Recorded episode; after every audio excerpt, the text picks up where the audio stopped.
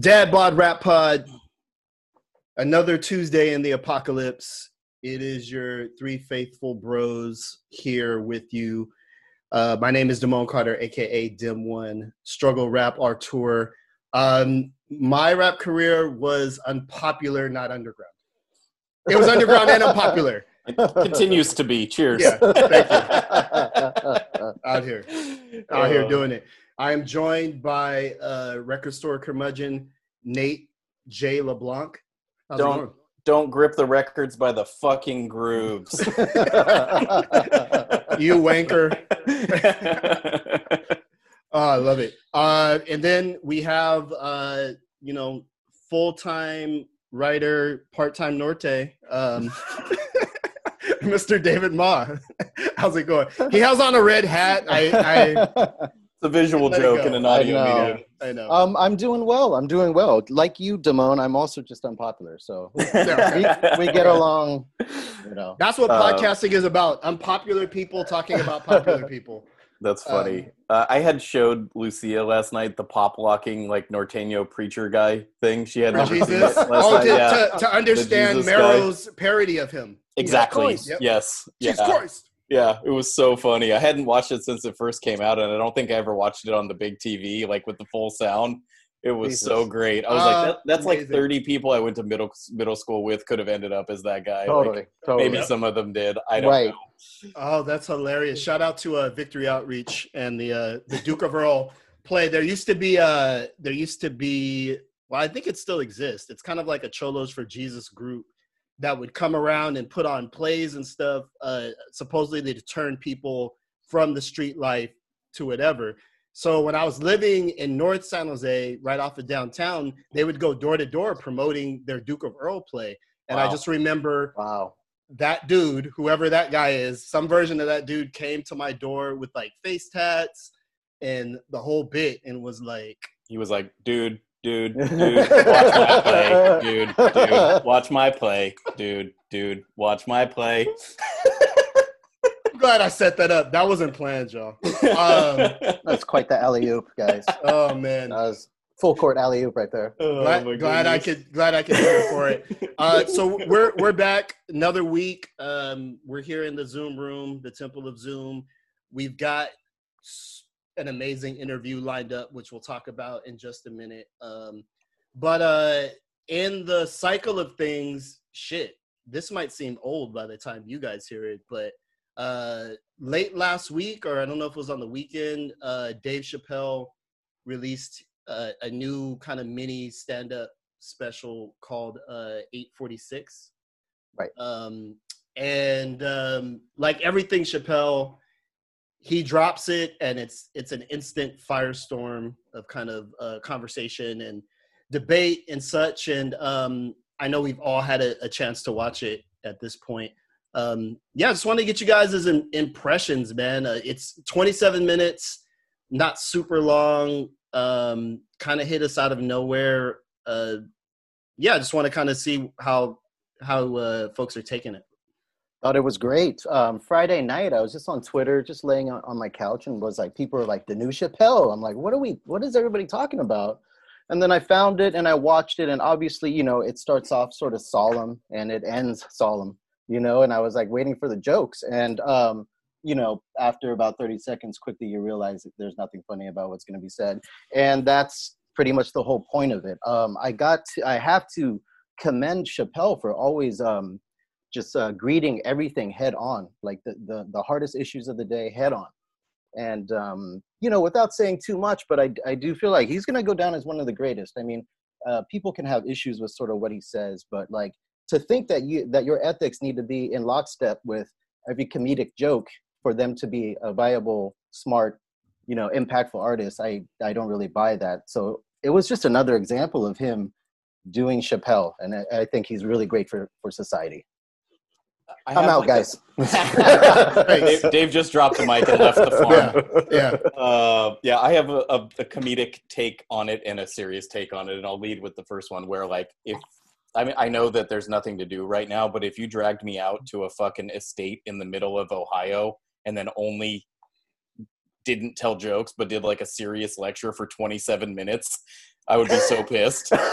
it's like, it, was there a warm up act? Like, I understand I. Michelle, Who was the Michelle opener? Wolf was like uh, sheltering in place with Dave and his family because they were on tour. Like, she was staying with him on tour when it happened. Did she do a set like before? Like, right, right. 27 minutes is just not a lot to leave your house during a pandemic, even if you do get a branded uh, Chappelle mask. But my serious take is that while Dave's recent comedy has its issues, particularly around transphobia and like Right. a kind of inability to reckon with like the place of women in society in a way that like kind of treats them equally, which is a pretty big glaring blind spot and was very present here. Like he was savage on Candace Owens and Laura Ingraham, who don't like I don't think deserve a lot of respect, but like it's just the he, he like saves his harshest critiques for for women and then his weird like confusion, I'm doing air quotes, around trans people from the previous specials puts him in a in a weird position. But I did find this special to be incredibly gripping um, when he, his his I'll, I'll you know again this is kind of a joke kind of not he had great vengeance and furious anger Yeah, you know what i mean right, like it was right, like he, right. he he appropriately expressed how pissed off everyone is now and we needed that like we needed Mhm. an emblem for that and um it's it's an absurd amount of time to lean on someone's neck which is kind of the point of the title of the special and like it's, Right. it's very it's very dark in that way because these are dark times but i liked a lot of what he had to say about how the youth are clearly driving the modern protest Mhm. movement and he was content to sit in the back seat Mhm. um, and I just I thought that it was well done for what it was. It's not funny, but that's the point. You know, it's right, um, right. it's a social commentary and a, a social commentary I think we all needed to hear. And like I, I will probably watch it again, which I that you I almost never do that for a stand up special Totally. um, of any kind. So yeah, what did you think, Timon? Um, I I'm a fan, right, of Dave Chappelle. I probably told this story a couple times on the pod whenever we're unpacking Chappelle's latest uh latest bomb. Uh I'm a fan. I've I saw him live the last time I saw him live maybe 4 or 5 years ago at Yoshi's Oakland.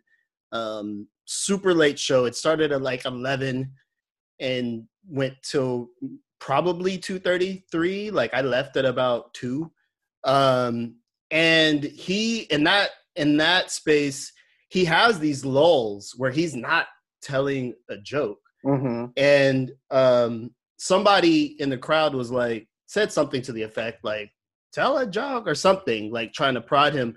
And he he was really he was really cool about it. He's like look somebody taught me a long time ago um being on stage and doing stand up isn't about getting a laugh every second.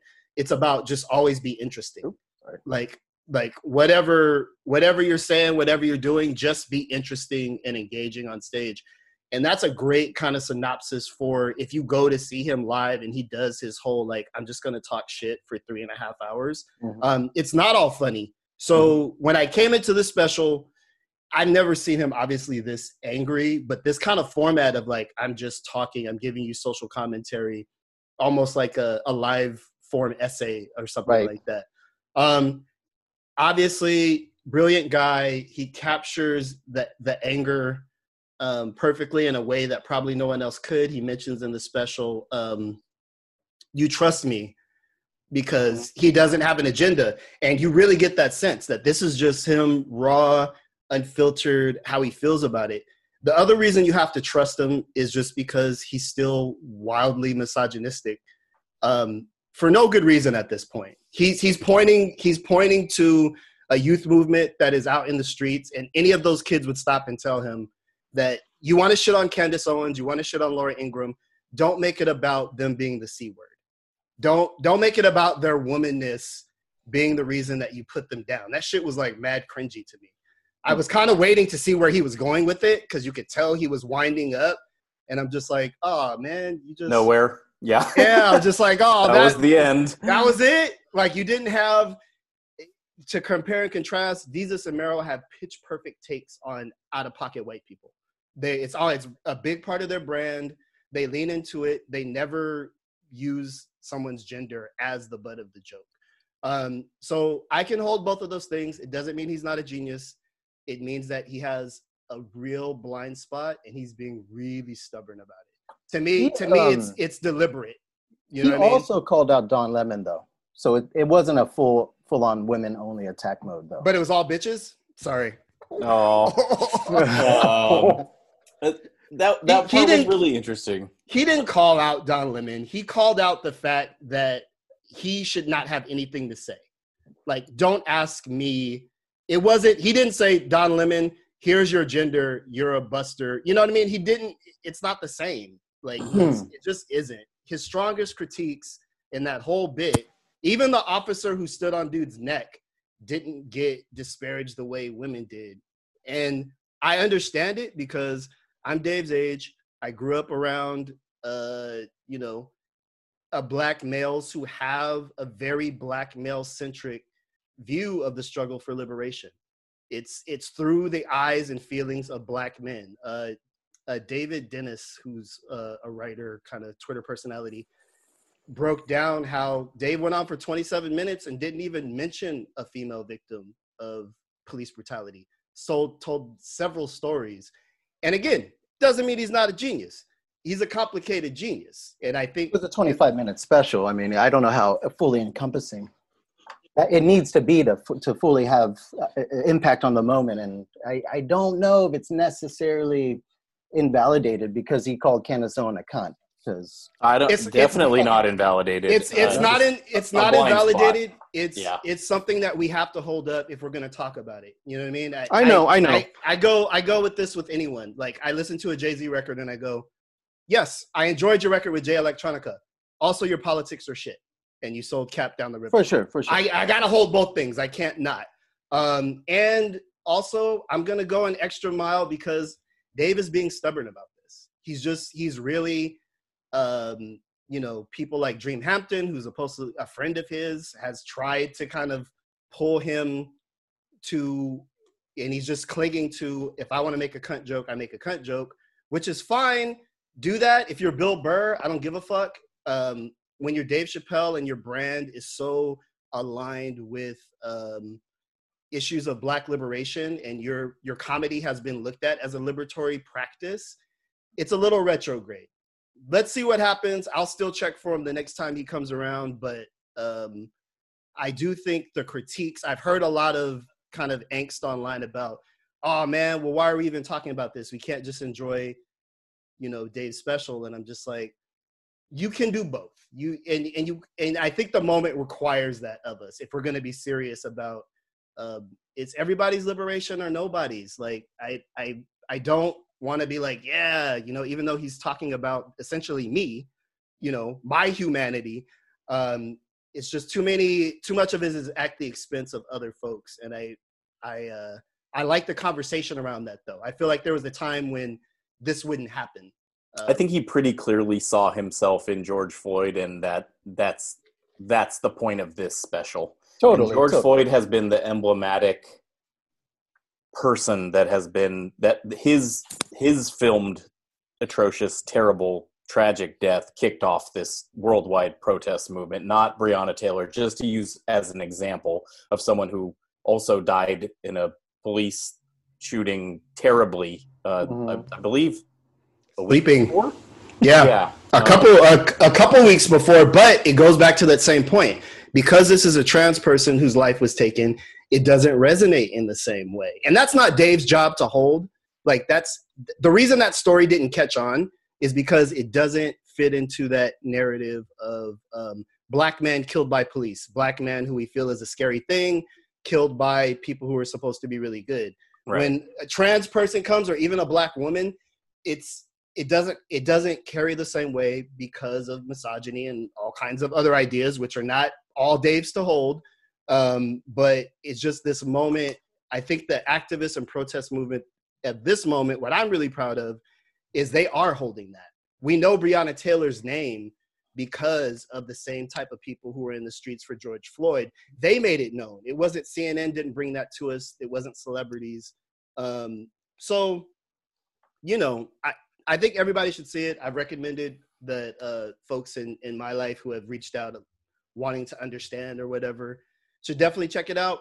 But like anything with the dis- with the disclaimer of just knowing that um you know it's it's Dave does not come to us as an angel of uh of, of perfect politics and Right. And he's like the last person in the world who smokes. No offense, Dave. it's so weird to see him on stage, and he's like the, the, the his last cigarette in the special is a big climactic moment. You're kind of like, is he gonna get there? Like, is he gonna Mhm. be able to light that thing? Like, I was nervous. Like, Mhm. I'm like, dude, like you're it's windy. You're in weird Ohio summer weather. Like, is this Mhm. gonna happen? Well, So- after a while, I was feeling like it might have been like a device, Right. You know, like, but so it was like I, I'm put on. totally with you there. Yeah, But- it's like it- it, was he- part of it. he did that in his show in Oakland when he wasn't supposed to smoke indoors. So he would just ever so I think it's a device he does on stage just to kind of again stay interesting. He would try to light it and you're like, is he gonna light up in here? Right. But he never quite did. But he Mhm. kept trying to do it. He needs the the release of the ritual, which is such a big part of smoking, to Absolutely. just get through the set, right? So he pre- he pretended to smoke. Uh, probably had a Nicorette patch on the back of his neck. But um, but uh, yeah. So Dave Chappelle eight four six. Um, definitely check it out. And uh, it's not comedy. I just, I, just, Yeah. I think I think that's the thing. It's just it's not comedy. well, Like, after a while, after a while, I mean, stand-up comedy ends up just being the platform, right? Here's the closest platform for you to get up and say these things, and you know, a la Bill Hicks or something, you know. and only if only if you can do it. Thank you for bringing up Bill Hicks or like a, a, a Lenny George Bruce. uh, Lenny Bruce, George Carlin. There's Right. there's only a select few that can do it. Uh, Ilana Glazer of Broad City. fame. Ilana Glazer, Ilana. Glazer. Um, oh, well, She she did she tried to do she tried to do a special that centered on politics and it was horrible. it Yeah. was horrible. Now- I'm a big fan. I love Me her. too. Me too. Yeah. And and her politics are on point. One hundred percent. Right? So it's Yeah. that dichotomy of like I don't agree with all the Dave's politics, but his his comedic sensibilities and ability to present um are genius level whereas, you know, eh, you know, not everybody can do that. It's not not everybody can be Chuck D. Not everybody can can do that type of um that type of art. So it makes me respect Dave because I know how fucking hard that is to get up and make a point, Yeah. move people's minds, and somehow still be entertaining. Now, to your point, Nate, I think these are just Dave's neighbors. Right. I think these right. are his Ohio neighbors. I don't think people came from 600 miles to see. Yeah. I don't think it's 600 miles. It's like even if uh, even if my neighbor, one of my neighbors, invited me over for a show and then did it for 27 minutes, I'd be like, thanks. Yeah. But if your neighbor's Dave Chappelle, it's a little different. A little if you came to different. my house. Yeah, not not everything can have the roots and Jill Scott and Erykah Badu and last like five hours. So I, I never got the full story. Speaking of neighbors, your neighbor that drinks wine right there. Like homie that just has a glass of wine out. So if he did something for 27 minutes, you wouldn't pull up? You wouldn't just be like, he he does that uh, drinking wine, smoking, and raking the like two leaves that fell routine for like 16 hours a day. And no, I don't watch. Um, yeah, That's my future right there. th- this is going to be really boring for the people who don't live where I live and like don't care about my neighbors. But uh, she kicked him out, dude. Oh, He's out of the picture and has been for most of the quarantine. And one night he like rolled by and like cussed at the cussed out the car door. He would like come around the block and scream. And I'm not gonna do like the Vietnamese obscenities that he was screaming. I'll do it wow. after. And uh, yeah, and like, but it is the Vietnamese obscenity that we all learned in elementary school. Oh man. Yeah. Um, wow. shit. yeah. So wow. he's, he's out of the picture, and it seems like the son and the mom are just like eating takeout and waiting out the quarantine together, and it's like the quietest it's ever been over there. So yeah. Holy Wow. shit. Okay. So, Yeah. uh, and I don't know what I, my my joke has been the whole time. Did he go live with his other family? He's like Um, on someone else's fence. oh my the three dollar brandy from like the bottom of the liquor store shelf and the cigarette Oh. and like all like waving can't all right now. crazy when I get home. I'm carrying like six bags of groceries. He's like, "Hey, what's up, man?" I'm like, "Yeah, I know you need attention, but like these shits are heavy." That's Wow. hilarious. Yeah. So uh, on next week's edition of Deadbeat Dead Bod Rap Pod, um, we'll dig rap into we'll dig into what happened to uh, Nate's neighbor, uh, whether he's paying child support. yes. Um, which honestly, that would be a lit ass question if we could ask rappers. Oh my god! Can you imagine how fast shows would end? I can Uh, think of one in particular where that became an issue. One That- in particular. If you get that joke, you are Above some of the other guests, but below some of the others. oh man. Uh man. All right, enough of this binary talk. Oh.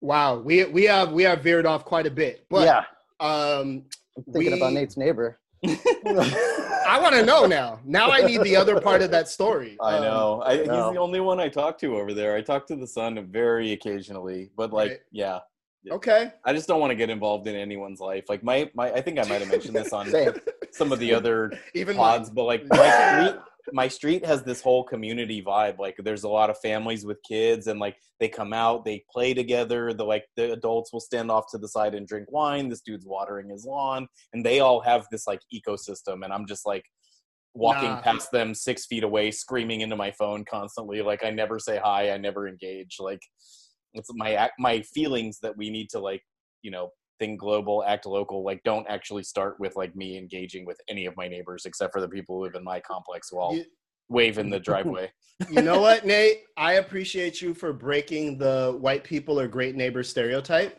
Um, I am often unnerved if I go somewhere and and the white neighbors are like super friendly. I know Um, my, my but- dad is the mayor of edenwood like my dad knows everyone on the block he knows their business they know him like if they need Yeah. something cup of Yeah. sugar like i was raised with that kind of vibe but like yeah, yeah, yeah. my uh my desire to be left alone and not have to like waste any energy talking to people outstrips my upbringing All day, all day.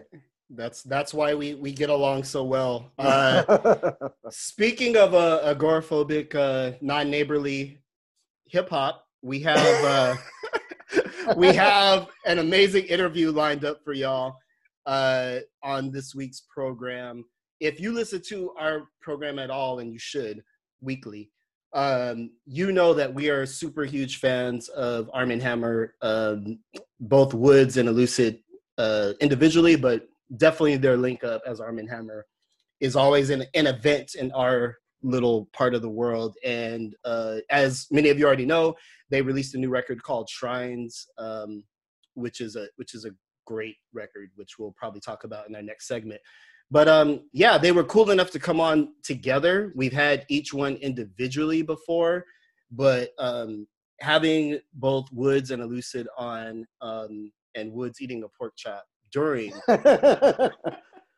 two out of three, man. He's two Yeah. for three. It was it was Uh, it was good times. it's it's a it's a cool interview. It's a little oddly paced. It's tough with the zoom and the Right. latency and stuff. So i don't think i'm gonna have edited much by the time you guys hear this. It's just gonna be kind of what happened. And there's a little bit of talk over and there's a little bit of odd pauses. But i have to say um i literally think both of these guys are geniuses. And like Right. the i the ability to be able to talk to them and like tell some jokes but Right. like ask some serious questions and to Right. like bounce some things off of them like i'm going to take that opportunity anytime i can get it and uh, i think the i think the record's truly excellent like it's it's the top level like it doesn't get better than this um in terms of our little world of art rap or whatever you want to call it underground whatever um so um it's it's kind of a momentous occasion for us and it's just cool to like hear what they think and like how different they are but yet they have like this weird Similar vibe. intertwined Right. energy you know and Mhm. like to, to hear their rapport and like you could just tell especially like woods is such an Elucid fan Right. Sure. Right. so cool right. Yeah, it was cool to hear them talk about other artists they work with to get insight of you know these incredible artists that they are already, and they're talking about you know the, all Quelle Chris and you know all the others that they've worked with, and it's it was really incredible to have their time, especially at this moment right now. totally and you know um th- they're they're doing a good job getting out there it's a little different than some of the other times we talked to them where they didn't have a new thing to promote so this is Right. this is like a shrines interview um so Yep. if you guys are digging the record and i hope you're digging the record because if not that's kind of on you not them Oh, uh, Oh. um, then th- you'll learn a lot about its making here, and um, we do get into a couple other little things, but um, it's a shrines-based interview, and I think um, this is a serious, serious contender. And I was I was DMing the guys earlier, I went back and listened to some of their other records. And like, they're they're at the top of whatever this their game is. Yeah, their the Vanguard or the like yeah. underground hip hop or art rap or whatever. Like they're on a four album run that doesn't include their solo projects that mm-hmm. have all mm-hmm. come out in the, the mm-hmm. last seven to eight years that are excellent. Like everything's yeah. excellent that they've yeah. done. It's mm-hmm. really hard to say that about people. Um, but I think the the proof is in the recordings. Like these are excellent recordings and they're really unique. So it's it's exciting to me. Yeah, it's it's a uh, it's a great time to catch them because I think um, and I think we talked about this a little bit in the interview is Shrines is a little bit of a departure um, from the kind of sound that maybe a lot of folks are used to with that. It was interesting to hear them kind of speak on that mm-hmm. um, and how the whole process comes together. So uh, we won't uh, delay any longer check out our extensive, expansive interview with Armand Hammer, Bod Rap Pod.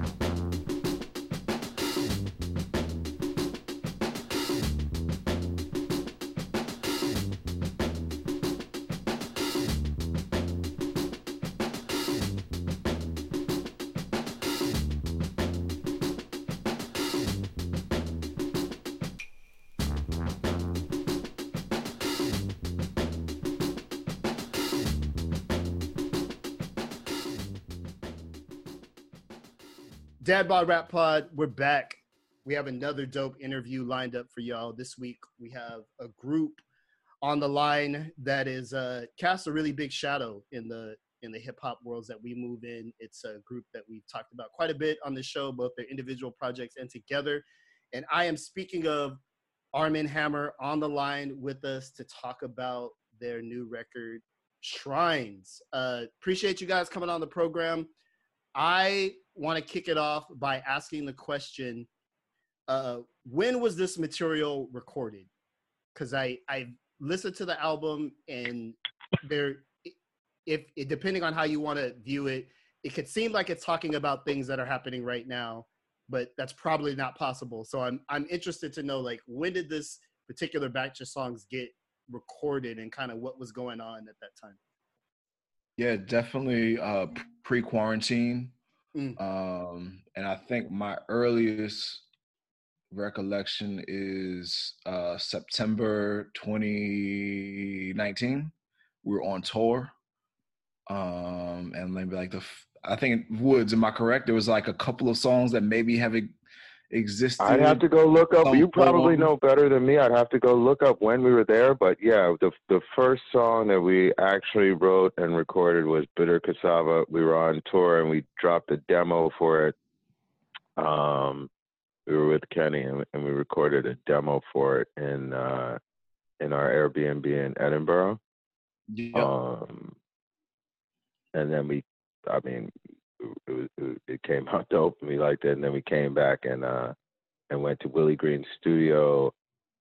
But by the time we went in for that first recording session with him, we had maybe three joints,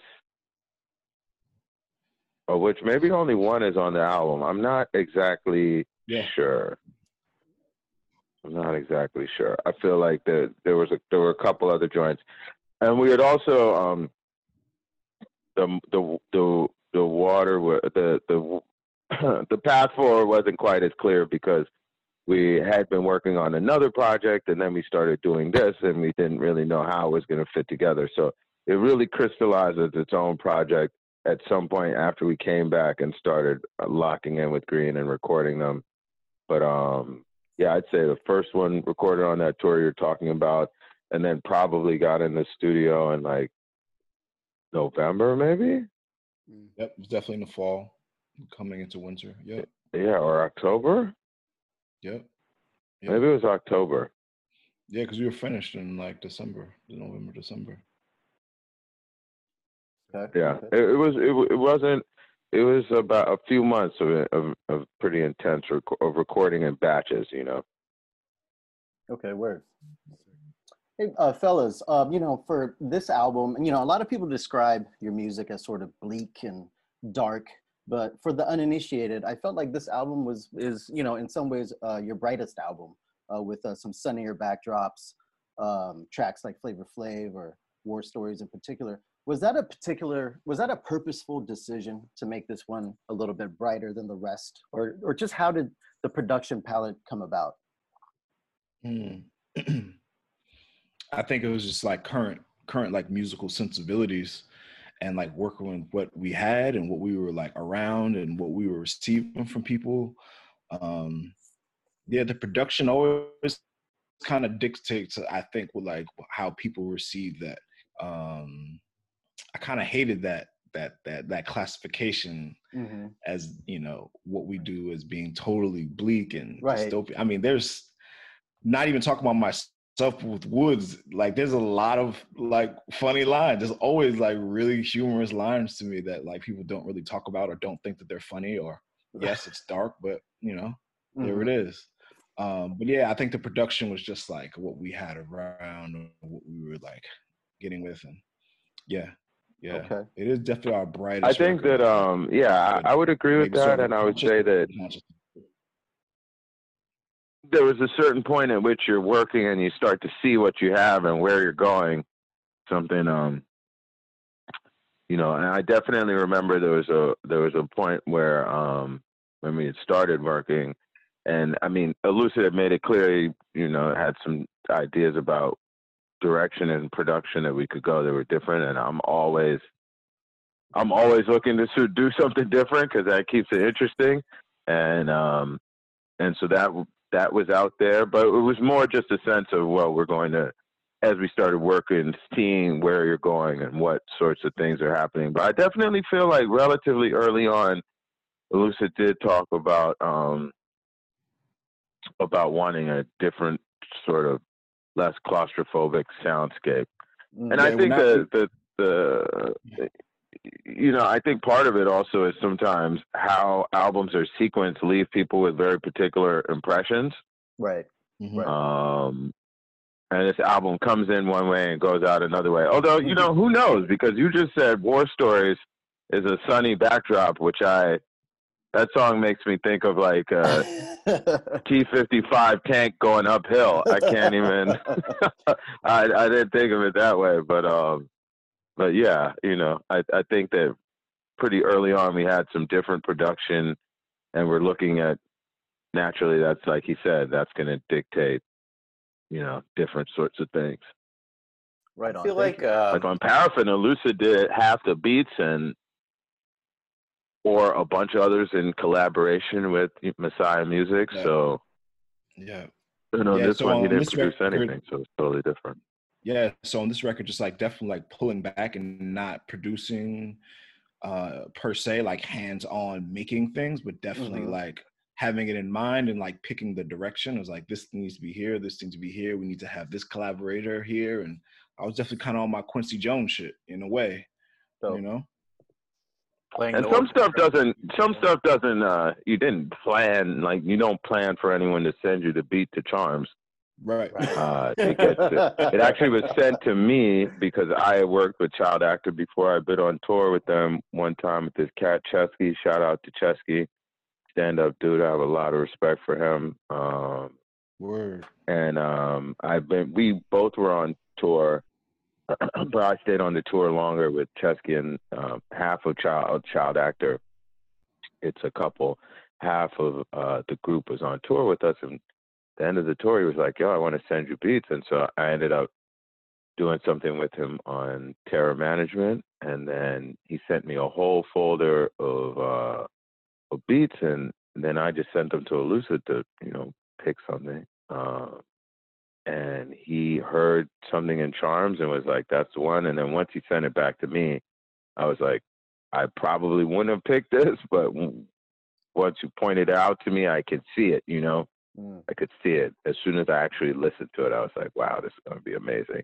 And so things like that, obviously, you know, sometimes just happen. The same way, um, it's not in any way a sunny track, but like the Fat Albert Einstein is like a, that dude is a friend of Kenny Segal's, and so he sent me a whole bunch of beats, all like that he played, the, no samples, you know. Um, he played all the instruments, put it all together and was talking about trying to do a whole project like that. And I was like, it's a really interesting sound. A lot of this stuff is really cool, but I kind of am wrapped up in what I'm doing. I don't like to work on too many things at one time. Sure. I mean, I'm not really capable of it, to be honest. Um, I get really focused in and obsessive over what what I'm doing, um, and so I just, you know, kind of, I was like, listen, man, let me take one of these. Uh, well, I sent it to Elucid, and he picked one, even though it wasn't really didn't seem like it was the type of sound that we were exactly doing. He picked one, and I was like, yo, that beat is fire, and um, I reached back out to the guy and was like, "Yo, can we just take this beat? Um, and you know, we're down to do something with you in the future. I definitely be down to think about doing a project in the future." And um, luckily for us, he was like, "All right, you know what? Yeah," because I think he had really envisioned it as like, "I want to do something with an artist who's going to do a whole." You know, whether it's an EP or an LP over these beats, and they were good. They're good. Um, well, like I never had anything to do with that guy. And um, so things like that you're not playing for, but the work you hear it, and then you're like, we got to do something, and then you see what happens with it. Um, and on the flip side, there were one or two other things that were really cool that we recorded that just didn't really fit. Woods, what are you eating? I guess it's a podcast. I shouldn't be anyway. basically, uh, basically finished up. Uh, uh, some pork chops. Oh, job. we don't want to get into my cooking right now, but trust me, they were good. This is a halal podcast. We have jokes. jokes. All right. Um, That's ironic, actually, considering the next record, but um, Elucid, can I ask you about? We'll laugh about that in a year. Um, I feel like it came out and then the world went crazy and we all sheltered in place and it just it just is kind of under discussed. Um, can you tell us a little bit about um, your approach on that and particularly um, kind of what like why release it as a 120 something minute track and um, what what happens at the end when Woods comes in and Youngman comes in that like kind of finishes it off? Do you mind going into that? Mm.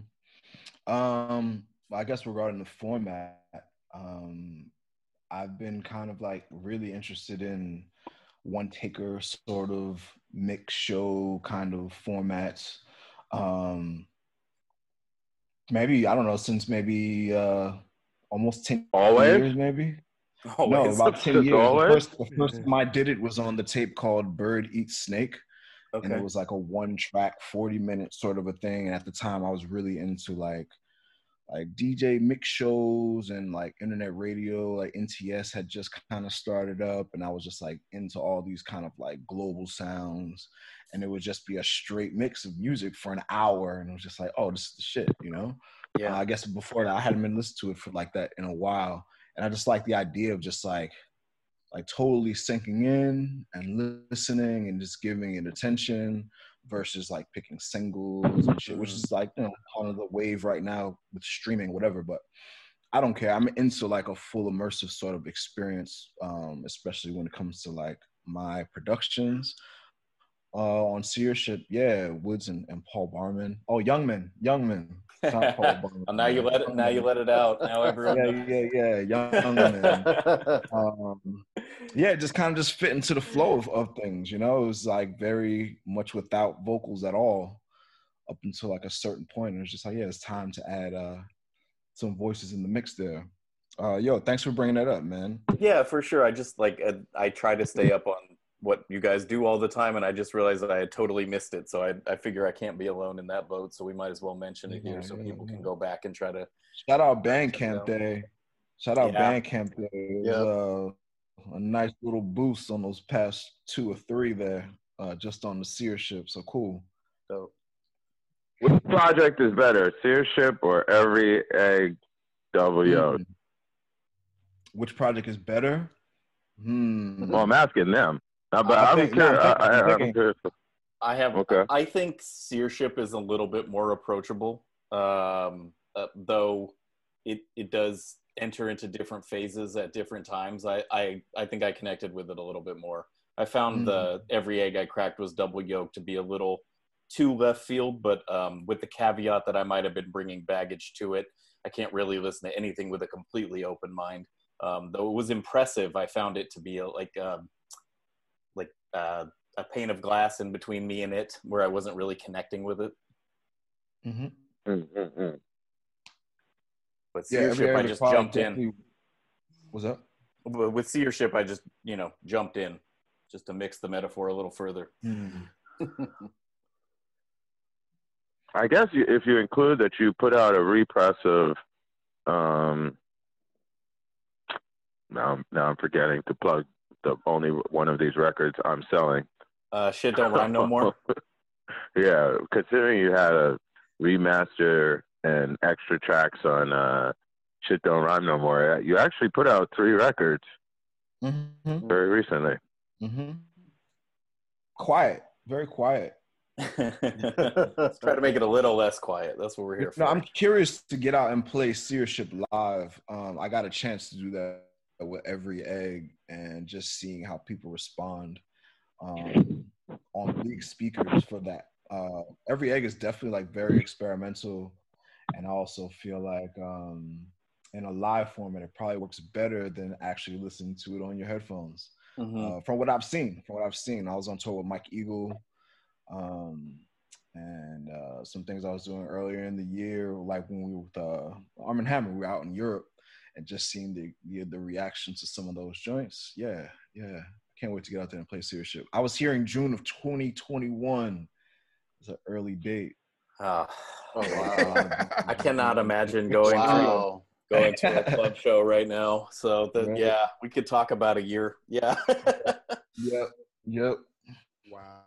That actually, oh, go ahead. No, go ahead. We should talk. We got to talk about some show stuff after the phone call. Melissa mm-hmm. just remind me. Mm-hmm. Something came up that's pretty interesting. Mm-hmm. Um. Anyway, go ahead. That's great. Um, Kit, just to kind of flip it back to uh, shrines for a little bit. What talk to us about that photo? Like, where is it from? What was the idea behind it? I mean, it's absolutely perfect, but I, I just, I was really interested to hear kind of what the backstory on that is. All right, so it took me a while to think of what we were gonna do art wise on this record. Um, I really, you, you, usually I have a, an idea or a sense of what, and I, I just everything I was thinking of was not really coming together as we were working on the project, you know, because I started thinking about that stuff. And then at a certain point, um, so I, I lived in New York when that happened, and I used to live, uh, I used to live in uptown for when I first came back to New York. I, I lived uptown for uh, for a good amount of time, and then eventually I came to Brooklyn. I never went back, but um, I had only just moved to Brooklyn, I think, a little bit before uh, that event. If I'm not mistaken, it's like 2004. I could be wrong.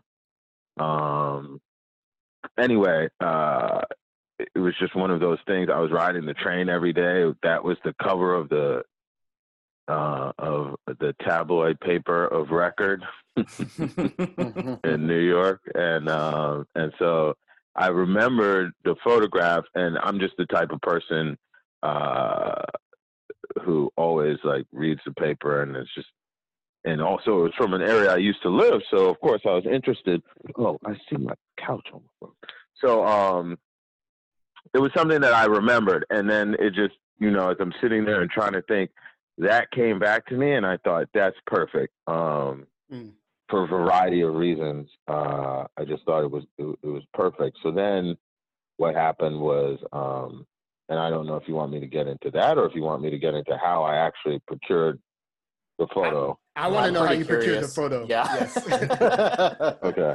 Uh, so I did some research. I found the photo. Um, and then I found the credits for the photo, and then this was actually a good long period of it was probably like a, a three weeks to a month of my life, um, which at one point got pretty stressful for reasons wow. we'll get to. But I found a photographer, uh, got in touch with him. He was very friendly and professional, um, but he let me know that uh, the photograph belonged to um, the newspaper and not to him.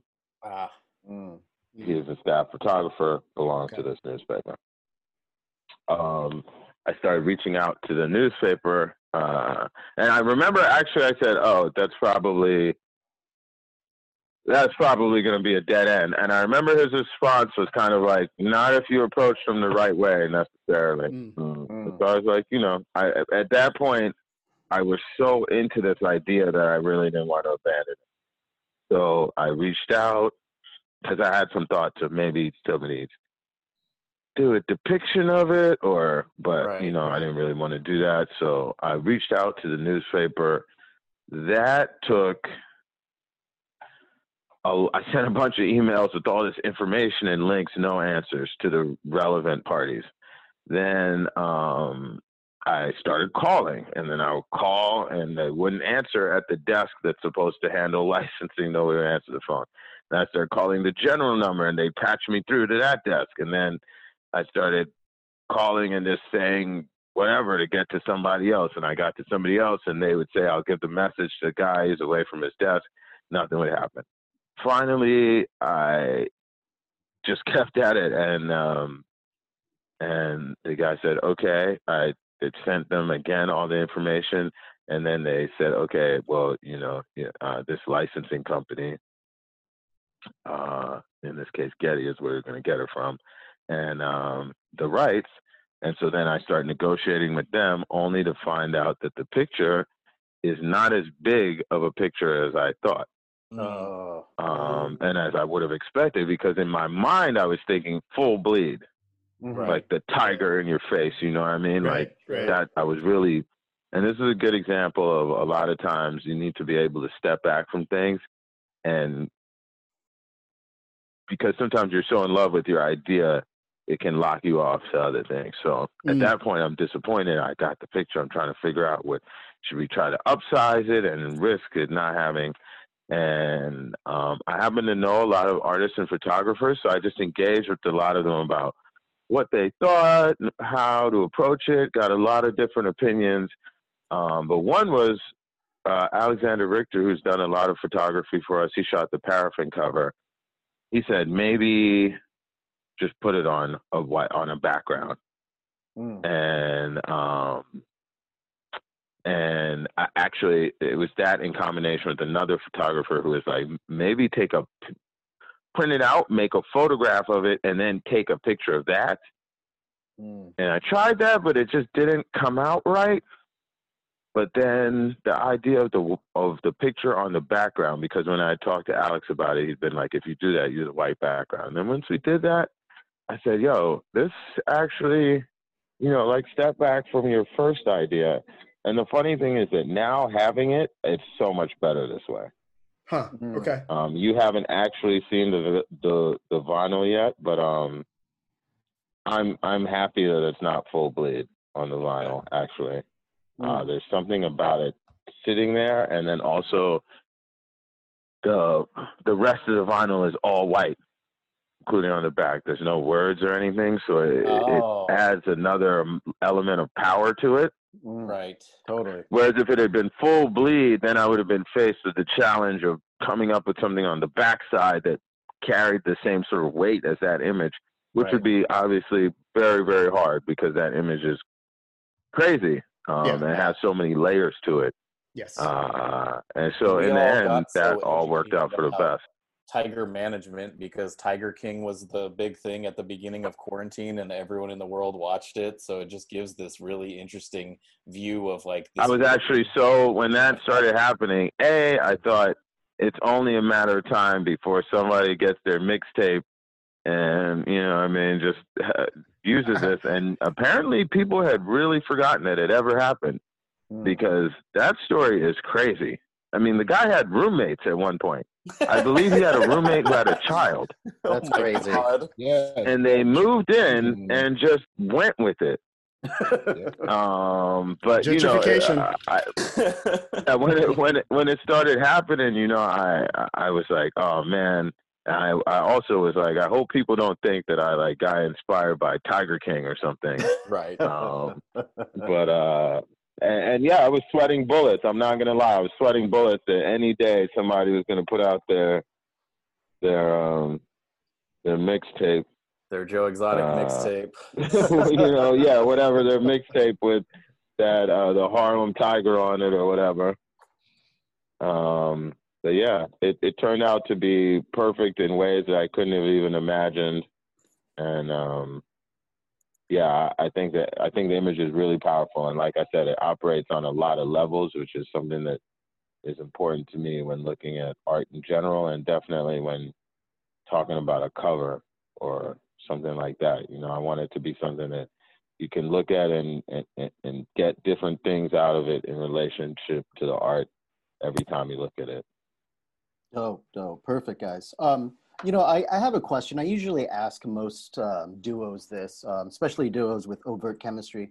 You know, what's the process behind the majority of your songs? Like, do you guys trade notes? Do you guys have meetings beforehand? Um, and especially, how how has that process changed since with this album, uh, Elucid took more of a um, executive producer role? Hmm. Well, I'm going to let him answer, but I don't even know if that's accurate because I would oh, say yeah? that most of the time, most of the time, it's there's a pretty there's separation of powers just without really having to discuss it too much. We don't step mm. on each other's toes very much. It's not a problem.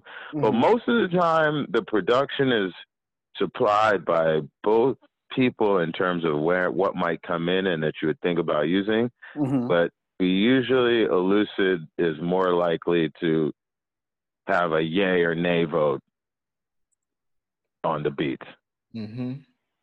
You know, mm-hmm. like both people bring beats in, mm. and if he says let's rhyme on this, I'm probably gonna do it. You know, I cannot remember a time where I was like, I'm absolutely no. not gonna do it or whatever. Right. right. Okay. Okay. Um, so there's that, and that's, that's that's step one. So I'm just saying that's it's always one. been that way. Not that you know, uh, it's always kind of been that way.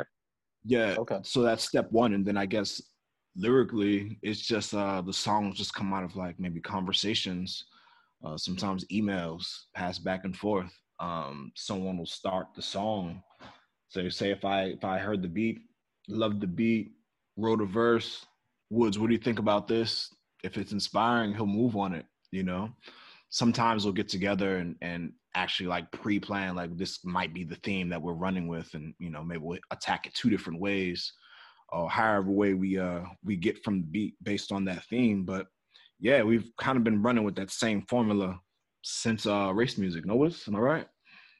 Yeah yeah yeah. And sometimes yeah. i'd say there's a tight you know somebody will be like is there a title? Is there an idea? What are you doing?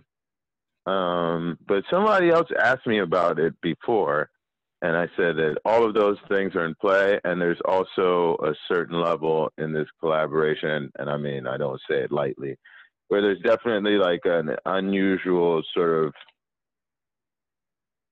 uh, bond that um, yeah. in the work that things just happen without that I don't think I wouldn't be like, oh, this, hey, you can just replicate this by going to do this. Yeah. Because there's definitely stuff that we've done where after recording it, I was like, I don't even know how did that why sense? it all fits together as well as it does. Um, right. Or there'll be ideas that are both uh, in there, or even if they're in opposition to each other, the ideas will both be in there. Sometimes with very little discussion, or um, songs where uh, everything becomes congruent just through a process I couldn't really explain to you. And I mean, I've recorded songs with lots of rappers, and it's just it's a rare it's a rare thing. Oh. So I'm cognizant of that and like thankful for that. I don't think you could just sit down and like plan it out and have it happen like that. Mm-hmm. Mm-hmm. Um, can we uh, talk a little bit about the guests? And I, I, guess what I'm wondering, and we don't have to go through like song by song or anything, but I guess like, do you start with a wish list, or does the beat or the the song's needs kind of uh, dictate who you reach out to? It does seem like there are more guest appearances on this than some of the the past albums. But if you guys could speak to that a little bit, I think a lot of those guests are producers um, and then I guess people who were collaborating who weren't producers, it was just homies that I was just like, you would fit here. I really been been wanting to work with you. This is the perfect opportunity. Like, let's do it. Um, like, like Moor Mother. I've been wanting to do a record with her for the longest time, and it yeah. just made sense on Ramses. Um, Pink Siifu was around, who kind of connected us, or there was a connection point between a few different people involved in the record, and it was just like, yo, you would sound ill over this. Like, I know it. So can you can you do this for us? Akai Solo, um, the homie who's just around, always ready with a sharp dart. Sure, you sound amazing here. Like jump on it, you know? Yeah. Um, yeah, I think most of the people like producers, and maybe through the producers, maybe trying to think of like the connections, but maybe through the producers, maybe a couple of other people were, were brought in via that link. But um it wasn't really a wish list. Yeah, it wasn't really a wish list. It yeah, it wasn't really. I would say that Moor Mother had been somebody that I had since her and Elucid have been had a relationship, and so I would always be like, get her to, you know, I have a lot of respect, very unique artist, and so I'd be like, let's do something, let's do something, you know what I mean? But I didn't actually know her, so it was like at the convenience of Chaz making it happen. But then I actually met her this year, and the funny thing is, we ended up doing some other stuff too that hasn't come out yet, um, that I thought was pretty cool. Um, and then there were a couple people like Earl, uh, just knowing him, and then I was out in California at one point and played him some joints. Um, and he was like, "Oh, I'm gonna do it. I'm gonna do it." And so then I picked a space because I was like, "All right, let me figure out where what makes the most sense." And once I knew where he was gonna be, he was actually in South Africa at the time, and it turned into a huge ordeal to get that verse recorded and to oh, us. Wow. But uh, it came through and was great. And then other people like Quelle it's interesting because he did a track with us on Rome, and I brought him in on that just as somebody who I respect. I didn't know him that well, but I respected his art. We met a few times. I said, "Can we do this?" He did it. Yeah. This time he was somebody who I was seeing more often because he kind of lived in my neighborhood and would sometimes just hit me up that he was walking around. We'd just smoke and talk. Fascinating, intelligent guy, obviously, um, and a funny person to be around. Yeah. So it was just like hanging around, and then you're like, oh, you should do something with this. I think also that he had been around Navy Blue, who was somebody who I knew about his work, but uh, I still have never met him, although we oh, talked and just has never really worked out. Um, but when Earl was in New York, it, that connection got closer, you know, even though I didn't meet him. And so um, and then I guess we did some joints over Navy Blues Beats. Uh, we recorded some things, and then Quelle was like, "Oh, I heard what you guys are doing." Da da da da da. And I had done. He had asked me to do something, but then it was just like a skit, you know, which I was happy to do. Right. And um, I was like, I know this isn't really an equal favor, but um, I have these. And the funny thing was that at first I sent him this beat uh, by Kenny Segal. Mm-hmm. And I think it was in my mind. It was like I liked the beat a lot, and I was like, "This is this is a Quelle beat. This sounds uh, this sounds like a Quelle beat." I sent it to him, and he was like, "I can rock with this, but what else do you have?" um, and then I sent him. No, maybe he was at, at my house. I can't remember if it was at my house or I sent it to him. But I played the Andrew Broder beat, and he was like, "This is the one."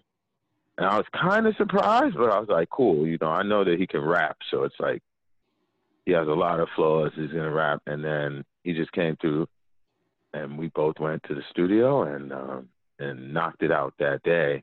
And then Elucid got on it. So there's there's some things where um, it was just sort of Curly Castro the same way, coming through a lot. He was just around, and he'd be like, "What are these beats? What are these beats?" Curly Castro actually came through when I was working on Charms, and kind of helped me work out some things with like how I was writing, finishing that verse. Um, ironically enough, and that was the same day uh, I played him some beats, and he he he did the he came up with the pommel horse chorus, and also another thing that hasn't come out yet. Hey fellas, um, I, I want to um, touch base on one of the uh, tracks on the album, which is Pommel Horse with uh, Curly Castro, as you mentioned earlier. Um, Nate and I um, joke around about um, August Fanon because we're fans of his work, and we. Uh, but he's kind of this I mysterious think it's Fanon, dude. just for the record. Is it Fanon? Okay, August yeah, Fanon. Yeah, yeah, like Frantz Fanon. Yeah. Right, right. Okay. Mm-hmm. Can you give us some insight on working with him? Because um, he was a part of your first album as well, no? yeah. No, uh, yeah, Rome, right? Rome. Rome. Rome. Right. He's all Rome. over Rome. Yeah. Okay. Yeah. How how is how is working with first him? thing? The first thing you need to know about August Fanon is he's got many, many, many beats. August Fanon, the first I met, I, I, haven't met him physically. I believe he's in mm. Dallas, Texas. I have not had a chance to meet him in, in the flesh. But the very first time we connected on the cyber tip, August Fanon sent no exaggeration about 25 beats yes. the first day. And then every single week, there'd be another 20 beats. So, I mean, yeah, August Fanon can produce every rapper's album for the next 10 years. He's got beats, man. He's got beats. An amazing talent. He, he really. makes a lot of beats. Yeah, I have this. Makes a lot of beats, um, and I think that you know the uh, the first time we worked with him, he was sending so many beats that at a certain point, and they were all like equally good. That it actually was the first time in my life that I ever was like, just stop opening the emails because we're never gonna get anywhere. That was when we were working on Rome. We were like, we're never gonna get anywhere. I mean, because we didn't even get new beats from him for. I mean, maybe a few, but we didn't even have to really go get new ones for paraffin, right? Because we still had so many, um, and all of them were just dipped in lava, you know. So, um, as far as a person to work with, uh, it would be easier for me to tell you about other things he did than like as far as the beats. It's it's it's pretty straightforward, and he's, you know, he's just a machine. He just makes them and sends them to you. I'd say as a person, he's it's been an interesting connection. He's definitely a person who will like send you a rare foreign film. True, true. You ever do that? He definitely sent me like r- rare old like black and white like 60s black film makers in Algeria or whatever. Yeah, you guys are just completely. well, shit that isn't even quite Criterion Collection, but it should be. should be. Yeah, I. Um, and he would send these the mixes. Man, yeah, go ahead. Do you remember those mixes, Elucid, that he had? Like, oh yeah, he would send yeah, yeah. whole records, complete with artwork, whole instrumental records, hour like, long with mixes the theme, artwork, all these different sound beats, bites. hits, sound bites, the whole thing. Just for, I still have them. Like there's the, there was the Sonic Youth one. There was like all wow. of these other ones taken from African like music sources. Uh, uh, it, you know, it's must be something akin to like Madlib. Right. Yeah. yeah. You know, the level of productivity and how much of it seems to be done, you know, for his own enjoyment and out of just his own, you know, ability. Because he would send you the whole thing with the artwork and everything, and you're like, when is this coming out? And it's like, oh, there's no, there isn't necessarily an out. Mm-hmm. This is just a thing that um, this is a thing that I make music, and this is a thing I made. Yeah, that's you guys are like deepening our respect for him. And I, I have this thing, I've been calling him the most interesting man in hip hop. Uh, I've been kind of like workshopping it on Twitter, and Dave and I talk about it a lot on DMs. Like the the choices he makes. He made this Tokyo Cigar record this year that's fascinating. His Vic Spencer record from this year is fascinating. He just has such a way with melody, and to hear these kind of like tales of his legend, it's just someone we want to talk to. And I appreciate you sharing uh, that little bit of a peek behind the mm-hmm. curtain. Um, I, I, would to... also say that um, uh, I know you're moving on, but I would also oh, no, say please. that uh, it was actually uh, Mach-Hommy. I was like hanging out when I first met him. We were hanging out in person, and he was. Uh, I was telling him how much I loved the beats on HBO, and um, yeah. that was mm-hmm. before I even heard the GAT, which is a lot of that is August too. Like those two had crazy synergy. And Mark was like, "Yo, I'm gonna put you on with him." And you know basically was like made made all of that happen. So shout out to him. Nice. And after he did it, you know, once I was working with Fanon, I realized because sometimes people want to keep a fire producer just under their wing to themselves. right. I realized no wonder because the guy has too many beats. You know what I mean? It's like Hell, too much. That's usually not the problem. Usually you're like sitting around drumming your fingers, waiting for producers to send you beats, or they send you packs, and it's like two joints are hitting out of ten, which is not not a diss. You know, that's nothing to be mad about. right. Whereas this guy was just sending packs of just everything in there was crazy. So the first one you got, you're like trying to save all of them, and then after a month or two, you're just like, just pick your favorite one or two and just keep it moving because there's better beats coming in a week. Mm, wow. yeah, That's amazing. Um, Wow. I never had an experience like that in my entire life, to be totally honest. That first time around, especially on Rome, I was just like, I don't even understand how a person can make this many dope beats. That's so dope. Um, so I do want to bring it up to the present moment a little bit and just kind of hear your guys' take on this theory, which I, I don't think I came up with. I think I'm just kind of crowdsourcing it, but that with everything going on in the world right now, it's actually Rome and Paraffin that would be like the soundtrack to what's happening in the streets. And you guys have like kind of taken a slightly different direction with shrines. And I guess I just want to hear like, do you think that's true? And if there's anything you'd want to share with us or the audience about like what what's happening in the streets right now, what's happening in America right now. I know that's a big question and it's not really a question, but I, I guess do you have anything you, you you'd be willing to share with us? Well, those are like two different things. Okay. Do you agree So I guess my for me, I'd say that, that there's the there's the aspect of um, things that uh, you know uh, you you can't really say. I agree. It's like in some ways, I went back and listened to Paraffin, and I was like, oh, this kind of is that record, um, and but you know, I think that that says something for artists that uh, maybe that's part of like the magic of the collaboration, where sometimes it's the head of things. You know what I mean? Mhm. You know, things are you have a time machine and it doing are a little bit. Ahead. Yeah, the things you're doing are a little bit ahead of.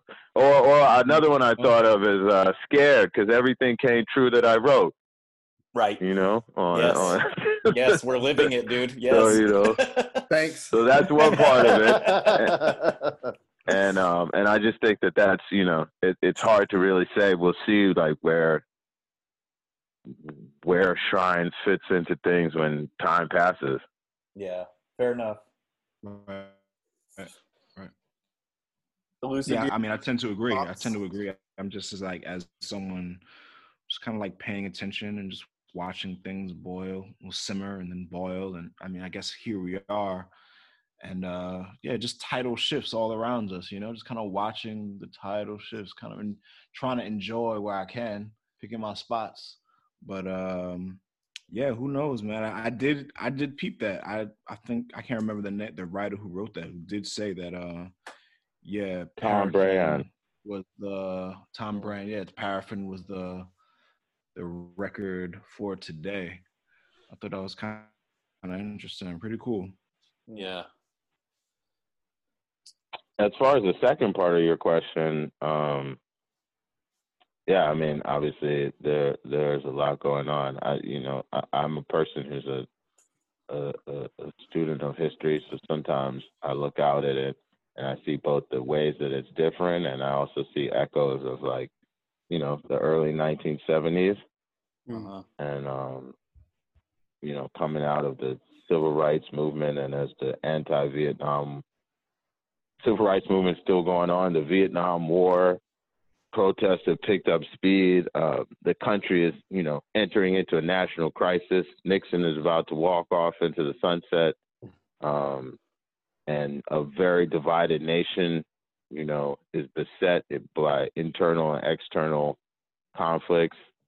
Um, and you had some very, very radical ideas, sort of even jostling with the with people who we think, you know, the civil rights movement as we think of it today was fighting with itself over some of those ideas. You know what I mean?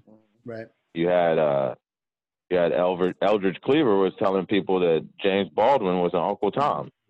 Right. You know, he he would, you know, and then 20 years later, Eldridge Cleaver is uh, voting for Ronald Reagan Yeah. Right. and trying to run as a Republican. Like I see both the, you know, I'm just always like I, I I see everything that's going on. I'm encouraged, and I think it's, I think it's it's it's it's interesting to see these things happen, and, and certainly these are uh, the largest mass protest movements I have had the courtesy of seeing with my own eyes as an American. And then, of course, I'm always wary of, um, you know, what are we not seeing? Mhm. Where is the backlash going to come from? And, you know, uh, uh, and what are the ideas that are going to last? What are the strategies to do things that are going to last? You know, Mhm. but it's, a, I mean, it, it's, it's great. It's very exciting and, and it's interesting to see. And, um, you know, yeah, obviously it's a youth led thing.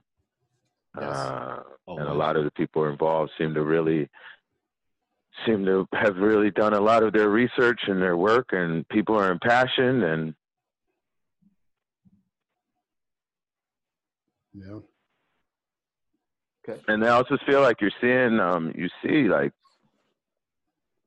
the the fact that it's that it's even in small towns or whatever that there's little things going on is very telling you know Yeah. um not that it makes it better or worse but it's just interesting in the in recognizing the specific nature of this specific time and not just thinking oh just history runs on a loop you know I every time has its own It doesn't- you know, it's not. It doesn't. History not running on a loop, but it's definitely cyclical, and it's definitely like a push and pull sort of a thing. Like we're we're in a presidency that has gone so far right. Like, what are the people supposed to do other than go left?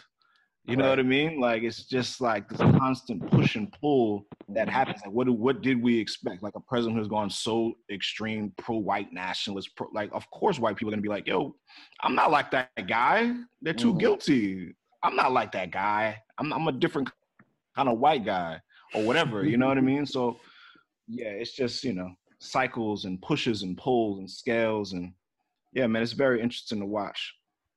Be involved in. I mean, that's what it all. That's what it all. I mean, essentially, when you're talking about the Civil War, for example, I mean, black people are eight percent of the population. So when things like this happen, part of the discussion is white people arguing with each other Yep. because Yes. we've always we're always arguing. Yes. Like, if if eight percent of the population is arguing, nobody has to care. Not Right. that much, right. Yeah. you know. Like not that much. The Civil War happens when a group of white people is arguing with the other group of white people enough about what the situation about race in America that they have to get into it. You know, so uh, uh, Show your commandments out here, man. Yeah. Show your allegiance out here. Yeah. Yeah. What what a time to be uh, alive and creating. Uh, we appreciate you guys coming on to the program. We want to definitely tell Thank you. everybody who hasn't heard it yet, go out and cop shrines. Um, I just saw looked on Twitter and saw a picture of the of the vinyl, um, and it looks freaking amazing. So uh, we just thank you guys again for coming on. We really appreciate it. Yeah, great record. yeah, and, uh, I, I have a question. please. I, I have a question. Um, I have two questions. Okay.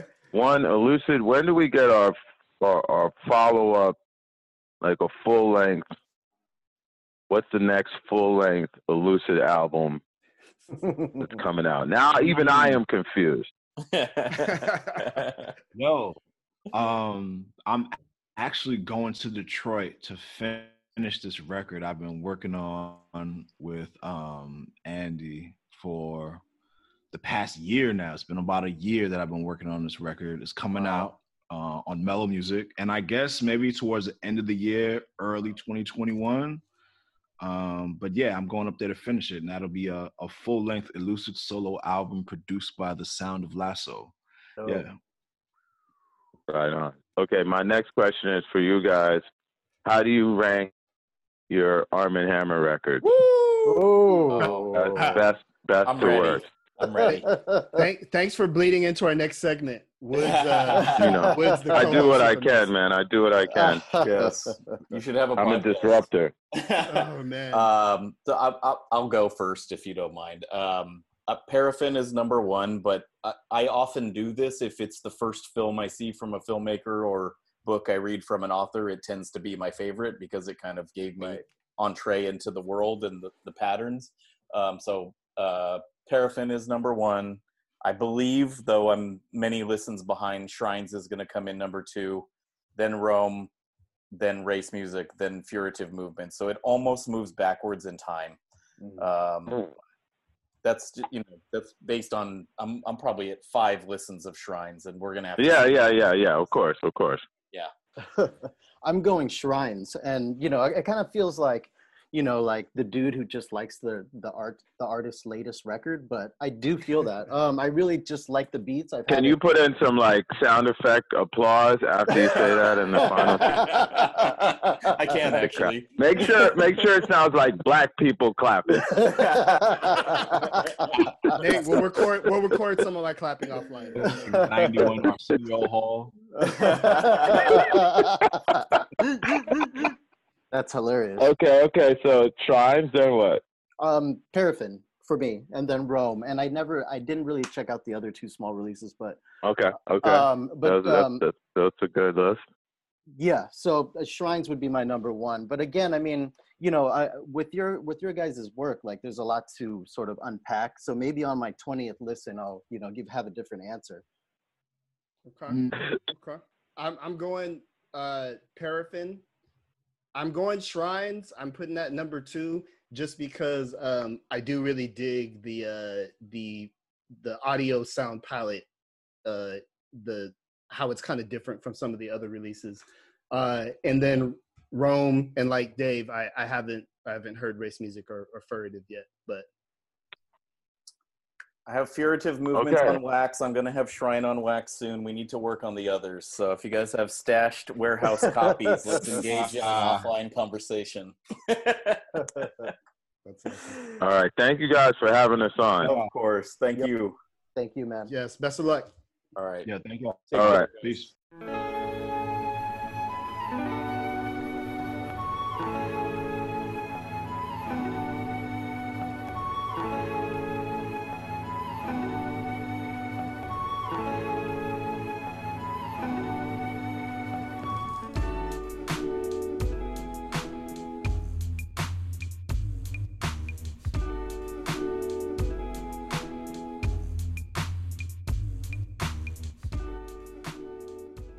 Dad Bod Rap Pod. That was our interview with Armand Hammer. Um, I loved Woods at the end, uh, jumping in with uh, putting us on the spot.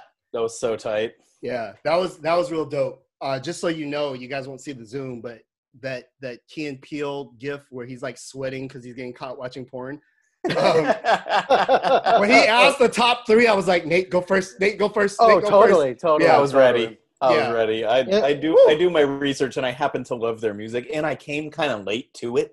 So like I've been listening to it a ton again. Yeah. Like I was like Shrines is so good, I have to listen to Paraffin. Paraffin's so good, I have to listen Right, to Rome. And I didn't know the first two as mu- as much as none of us did, but now that I'm listening to them, I'm like these are really fucking good too. Really? Yeah. Okay. They're just they're really really well done records. Um, there's a couple things on race music I just I I my ears weren't ready.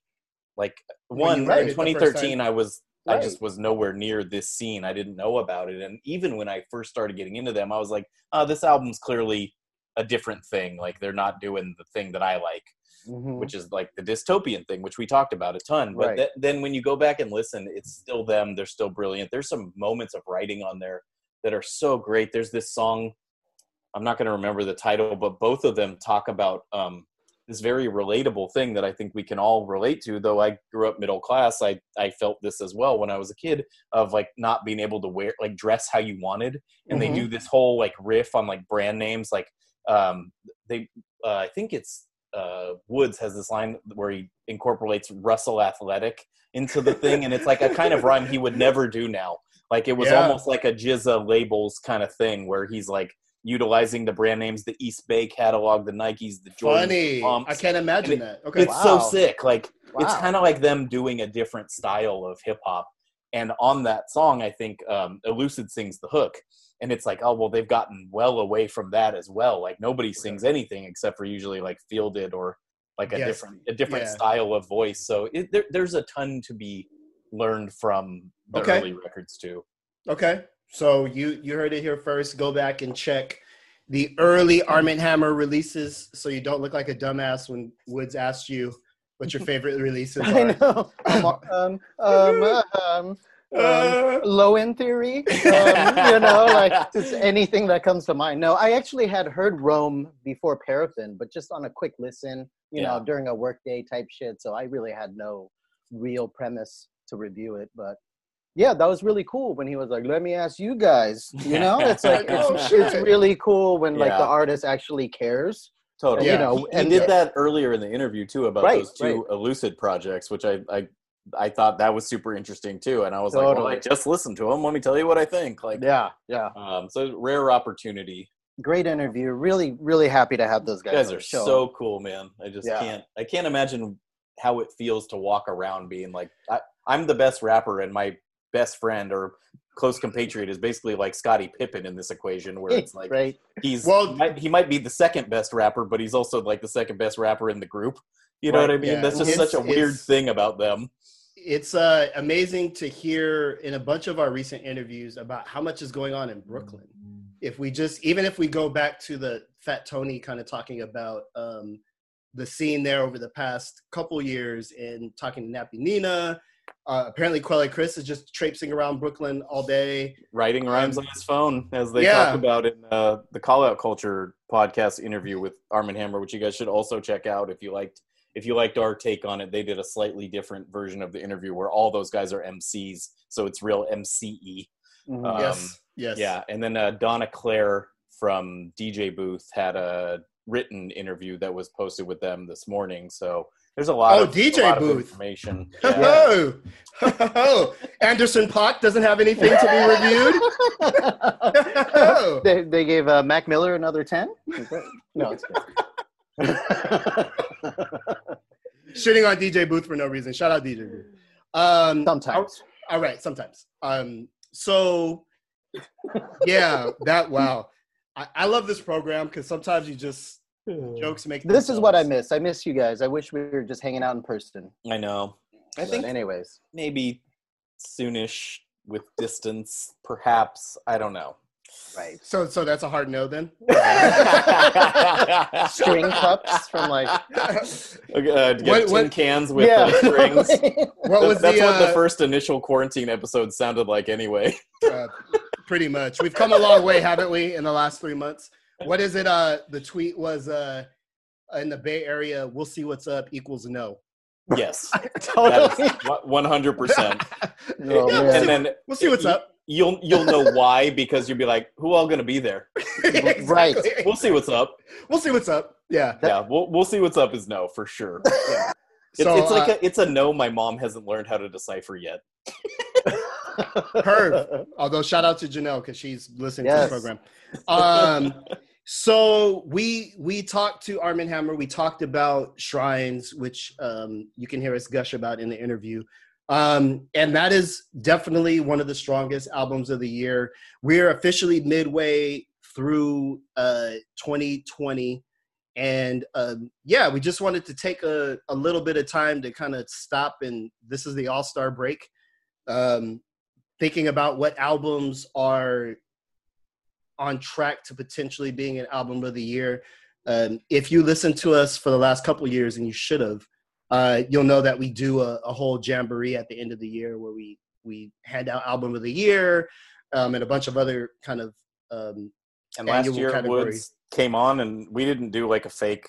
uh, Here it is. You accept your award over audio, but we did interview Woods, who made the album of the year, "Hiding Places" with Kenny Segal. it should have had some applause, Nate. Should have had some canned applause. Uh, jigged work in there. that. Uh, Yeah. I need like if we ever get a real studio, I'll have like a soundboard like they have. on the Totally. Press, yeah, live, totally. right?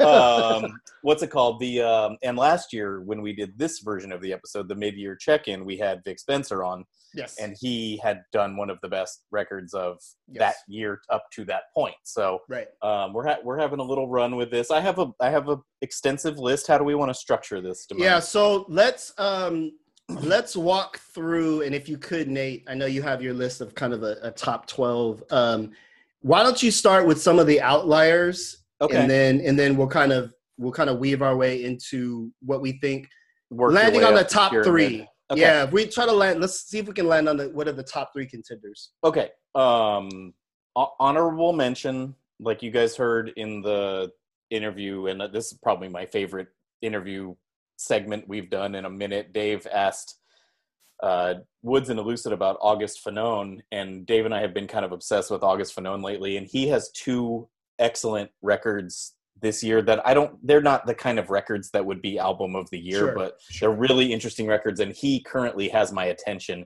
And everything that was said in the interview, like I'm going back and I'm gonna try to get my hands on some of those mixes. Like I need to see what is up with this guy. Crazy, he's just like this crazy beat making Yeah. I'm super intrigued. Yeah. person. So um, he has two records I would recommend. One is Vic Spencer, Segway God, um, Psychological Cheat Sheet, which has probably some of the best and brightest and most melodic beats I've ever heard. And there, Mm. there's like 12 bangers in a row. It's just like, Mm. it's such a well produced record. I love that record. And then he has a group with this dude called Tokyo Cigar called Haircut Ambiance, which again, beautiful title, especially during Shelter in Place. Sure. We're sure. actually in a no haircut ambiance. Sure. Right. Sure. Um, but Yeah. like that's that's hilarious to me, and so I'm also intrigued with this dude Tokyo Cigar. I'm learning about him. I'm listening to some of his Bandcamp projects. It's like someone I really have my eye on. Um, last week's guest Nappy Nina has a short but powerful Yes. project called Thirty Bag that we're all really into. Um, Quelle Chris, past guest. All right, Um, let's let's talk about this record. All right. Um, what is it? What's the name of the album again? Innocent Country two with Chris Keys. So, so Innocent Country two last year. Um, my personal record of the year uh, was Guns. Um, Mhm. Quelle Chris's, you know, very high concept but also super dope album. So I was really excited about Innocent Country um, because of the singles that they released. I think the Chris Keys, Quelle Chris link up um, is the best of both worlds because I it, it hit me one day that like Quelle Chris sounds amazing on piano based Mm. production. Um, just for whatever reason, I never made that kind of like, you know, a connection with a rapper before. But like, dude, anything with the piano, he usually sounds money. And the first three singles that they put out off of Innocent Country um, were amazing. Like, I was super super excited about this. Um, but for me, this record felt like when you list when you see a movie and the trailer's mad hot, and then you get into the movie and you're like, oh, all the best parts were in the trailer oh, I see. Um, yeah, just somehow I'm not sure. I'm still trying to piece together why I don't like it more.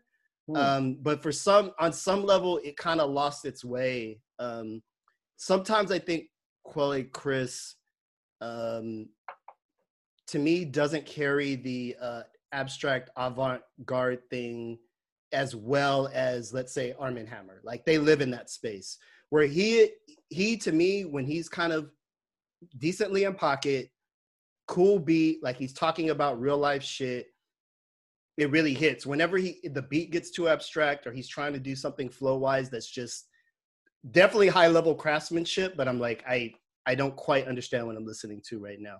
Um, also, Interesting. also Quelle Chris mixes his vocals mad low, to where you're kind of like, what did he say? And sometimes, I'm sometimes okay that's that, dope. but like I have a condo in Sludge Village, so like I'm like totally used to that at this point. Uh, Dave, do you have thoughts, mixed or not, on this On that- project? I was gonna say the things that Damone just mentioned is kind of what I like about Quelle. I Yeah. like the I like the low vo- the you know the low volume of the voice. I like the I like the weirdness. I I guess I do agree that I don't always am down when he when he tries these crazy flows, but I still appreciate the craftsmanship, like you mentioned. Um, this is gonna sound like a super weird thing for me to say to you, Damone, but like the record is so black. Like it's so it's like this celebration of like African American creativity and like Sure.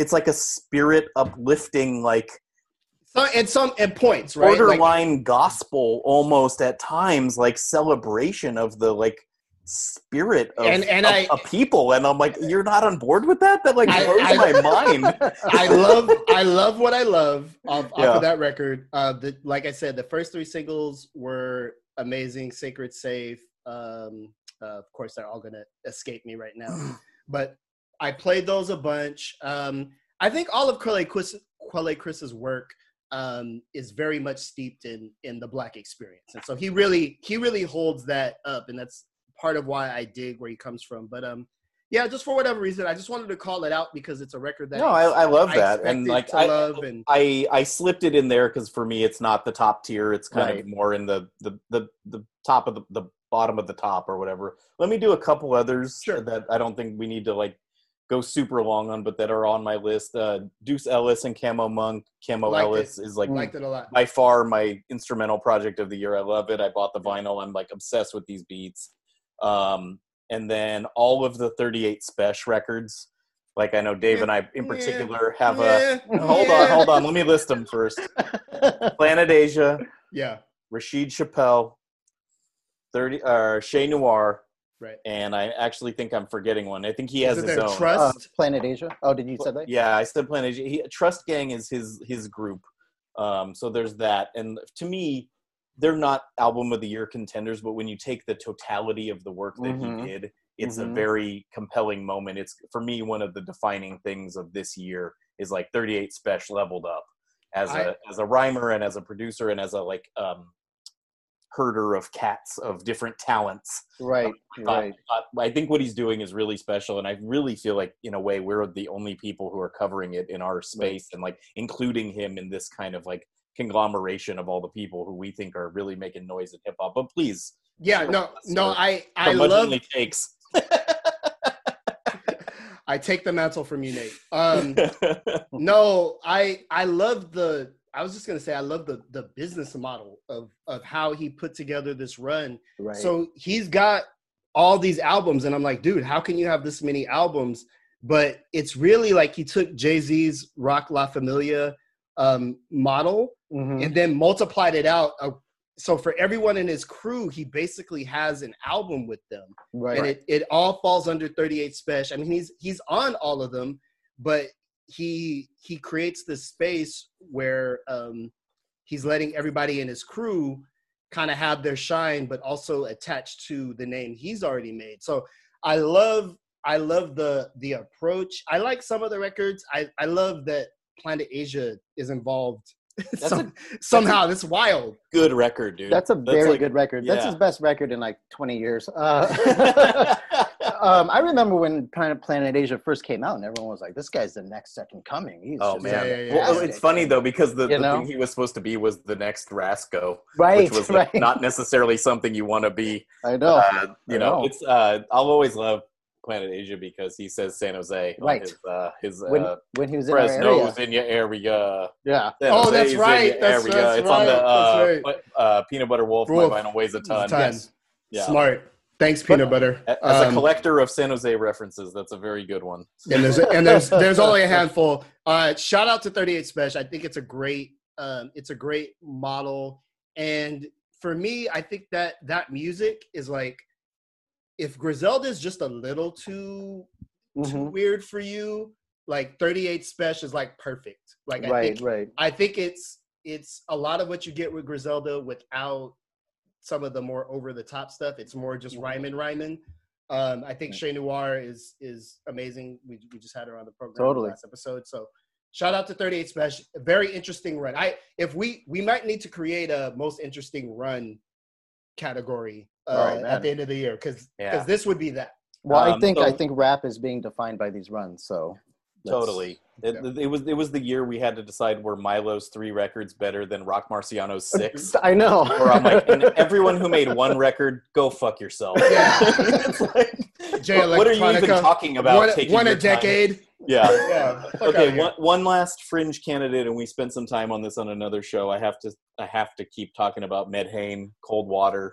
Um, Video loving this record. super dope. The video Did for No dope Cap. Video for No Cap, and like, who writes a hookless one minute twenty five second song that's amazing? Who gets like a peer to hand animate it? Who Yeah. just like kind of tosses it out on Twitter and just goes like, "Here's my new shit," like take Mm-hmm. it or leave it, kind of like he, he's so dope. I'm like kind of getting obsessed. With him. I I I don't know. If, I don't think he's new, right? Like I don't, I know he's been around for a little bit, but there is there. I feel like there is an emergence with him. Like he seems like he's coming into a, a wider I think he's going on a run. This, this is his 20 this is he has two projects in 2020 and they're both at that kind of like 25 35 minute mark okay and it's like and i i feel like based on like you know social media stalking he's got more to come it's only june I know. I know. Man, well, well, It's- one thing with uh, compi- compiling these like mid-year lists, I was like, man, what what an enthralling year already. There's so much fucking good shit. Even I- like the the eight off the top of my head were good, and then I, you know, when I did research, just to be like, oh, anything else I forgot, yeah those were all incredible too. You know, yeah, it's, it's yeah. embarrassment Um, of riches, guys. totally so going kind of backwards up i think this is where i'd start to slot in the Jay Electronica record Ooh. Absolutely. which we talked about pretty extensively on our crossover episodes with Call Out Culture called The Takeoff, and we did a whole Jay Electronica thing. So a lot of our thoughts are recorded there. But like, I, All I want to ask again because we're right. about a month after that. Are you guys still listening to it? I, I'm not, but I don't know if that's always the measure of how good a, an album is. You know what I mean? Um, I, you know, I haven't put on the Ramones in, in three months. It doesn't, you know. that is out of character. Dave. What's wrong with Dave? Horace Andy though is still on deck though. Wants to be your boyfriend. um, I think it's an incredible record. Um, Yeah. I, uh, you know, it's one of those that obviously, like you said earlier, we, we already sort of expounded our thoughts on it, but um, to, I will probably not live up to the hype. But goddamn, dude, what's not to like? I know. I, I, Besides I Damone, who yeah. hates it. Yeah. yeah. Uh, I'm actually still listening to Ghost of Soulja Slim and, and Never Ending Story. I think those are, are amazing tracks. Uh, What I was gonna say is I feel like this record is like, you know, those A24 films, which are like Yes, I watch all of them. right? Which are like, you know, when that comes on, right? It's like it's not necessarily a super indie film, but it's it's a fringe enough that it's not a mainstream movie. It's overground. Overground. That's Mhm. how I feel about this record. I feel like this is um, the most underground mainstream record that you're gonna that you're gonna hear um, this year, and I feel like if you do take away the hype around it and the whole Jay Electronica mystique, it's a it's a strong record. It's it's a very strong record. I I don't know that it's gonna make it to the mountaintop, but it's very strong, and I feel like um, it'd just be great if Jay did a follow. I mean, Jay Electronica did a fucking follow up, man. Like, just bro, Right? Yeah, totally. just- yeah, come on, man. Just to me, that would make this record more real if he came out and was just like, Okay, now I'm a rapper. Now I put out stuff. Yeah, yeah, kind of. we can only base it on what it is. Like he he's proven over the last decade he's not gonna be what you think he is. So right. I, I just re-listened to it and it was kind of prompted on like you know when something ends and then Spotify keeps playing you stuff Playing that they stuff. think is like that. And I heard one of the songs and I was like, let me throw the whole thing on again. And I was like, it's fucking good. It's like it's really good. Okay, uh, next up, possibly um, too close on this, but I'm gonna go Westside Gunn, Pray for Paris. okay. Uh, definitely. Explosive when it came out, like week of. I was obsessed, and like I think Same. everyone in our world was like, "Holy shit, holy shit!" It's Mhm. cooled quite a bit though, so I'm I'm gonna ask again: Are you guys still listening to this? Do you think it's a top ten record of the year so far? I think so far, certainly. I think for for a record to make such a big boom, there's always going to be a loud silence afterwards too. 'Cause It's Oh, all about the really well build up, said, Dave. you Yeah. know. Yeah, it's exciting. I think it's a really good record. Um, I I think I, I don't know if it's his best record, but it's among his best records, and it's- Right. it's it's got like star power to Right. it, where before it was so insular to the crew and Right. like the close collaborators. So it's interesting to hear him bounce off of all these other people. And the star power was good too. It wasn't just like a random, you know, um, uh, Tyler the Creator um, drop. It was like Totally. a fucking awesome verse. You yeah, know, Rock's Rock's got a great moment on Totally. there. uh, the produ- the production Yeah, guests are great. Totally. Um, all right, next up, uh, friends of the program, Shrapnel. Oh man, Shout out incredible Shrapnel. record uh, on my list as well. Um, definitely part of that Vanguard. Um, again, like what's not to like, man? Um, incredible uh, mood to the album. I really like the beats a lot. Shout to Elucid. Yeah, Oh, that's right. That's Um, right. So I think with this, it's what's really cool to see because like we we hadn't met uh Prem yet when we interviewed them, but I thought we like it would just it was just like talking to a talking to a homie, which I love Mhm. those interviews when we had them on. But um Castro, we've talked to enough that I feel like we have a rapport. It's like it's being mentioned not just in our little world, but in like other publications as like an album of the year candidate, and I Yeah. could not be more happy about for sure. that for them and For to sure. hear Woods like praise Castro and talk about his role totally. bringing shrines to the forefront was super cool. Um, it's just like it's it's just cool to see someone you would you like and you admire like level up and like I, I think this it's a really really good record. It is Yeah. So Uh. Agreed. Agreed.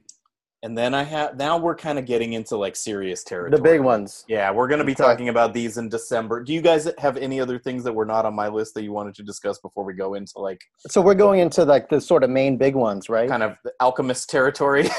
right. I was gonna say The Alchemist section. We're, Yeah. we're entering the alchemist lab. the Right. Alchemist show. First Yeah. class. Yes.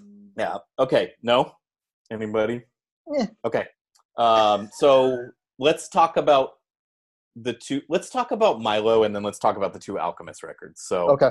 uh, Rap Ferreira released Purple Moonlight Pages, which is this like jazzy, real life uh, exploration of language, and probably his best record in a career full of really good records. I'm a huge fan of his, and it's certainly still uh, an album of the year contender for me. I love this record. Like I'm, I'm, I bought the tape. I don't even collect tapes. I have the seal tape sitting on my dresser because it was the thing, the thing I could do to support and to Yeah. like get the Well, physical can't piece. tour. Like, yeah. um, so, and when they do wax, I'll be first in line for the pre-order for the wax. Like, I think it's really special. I think the song "Leaving Hell" is like a defining song of our times, and um, I, I just couldn't like a record more than this. And if it's not to everyone's taste, I totally understand that. But to, for my taste, it's like this is the shit. So I'm loving that.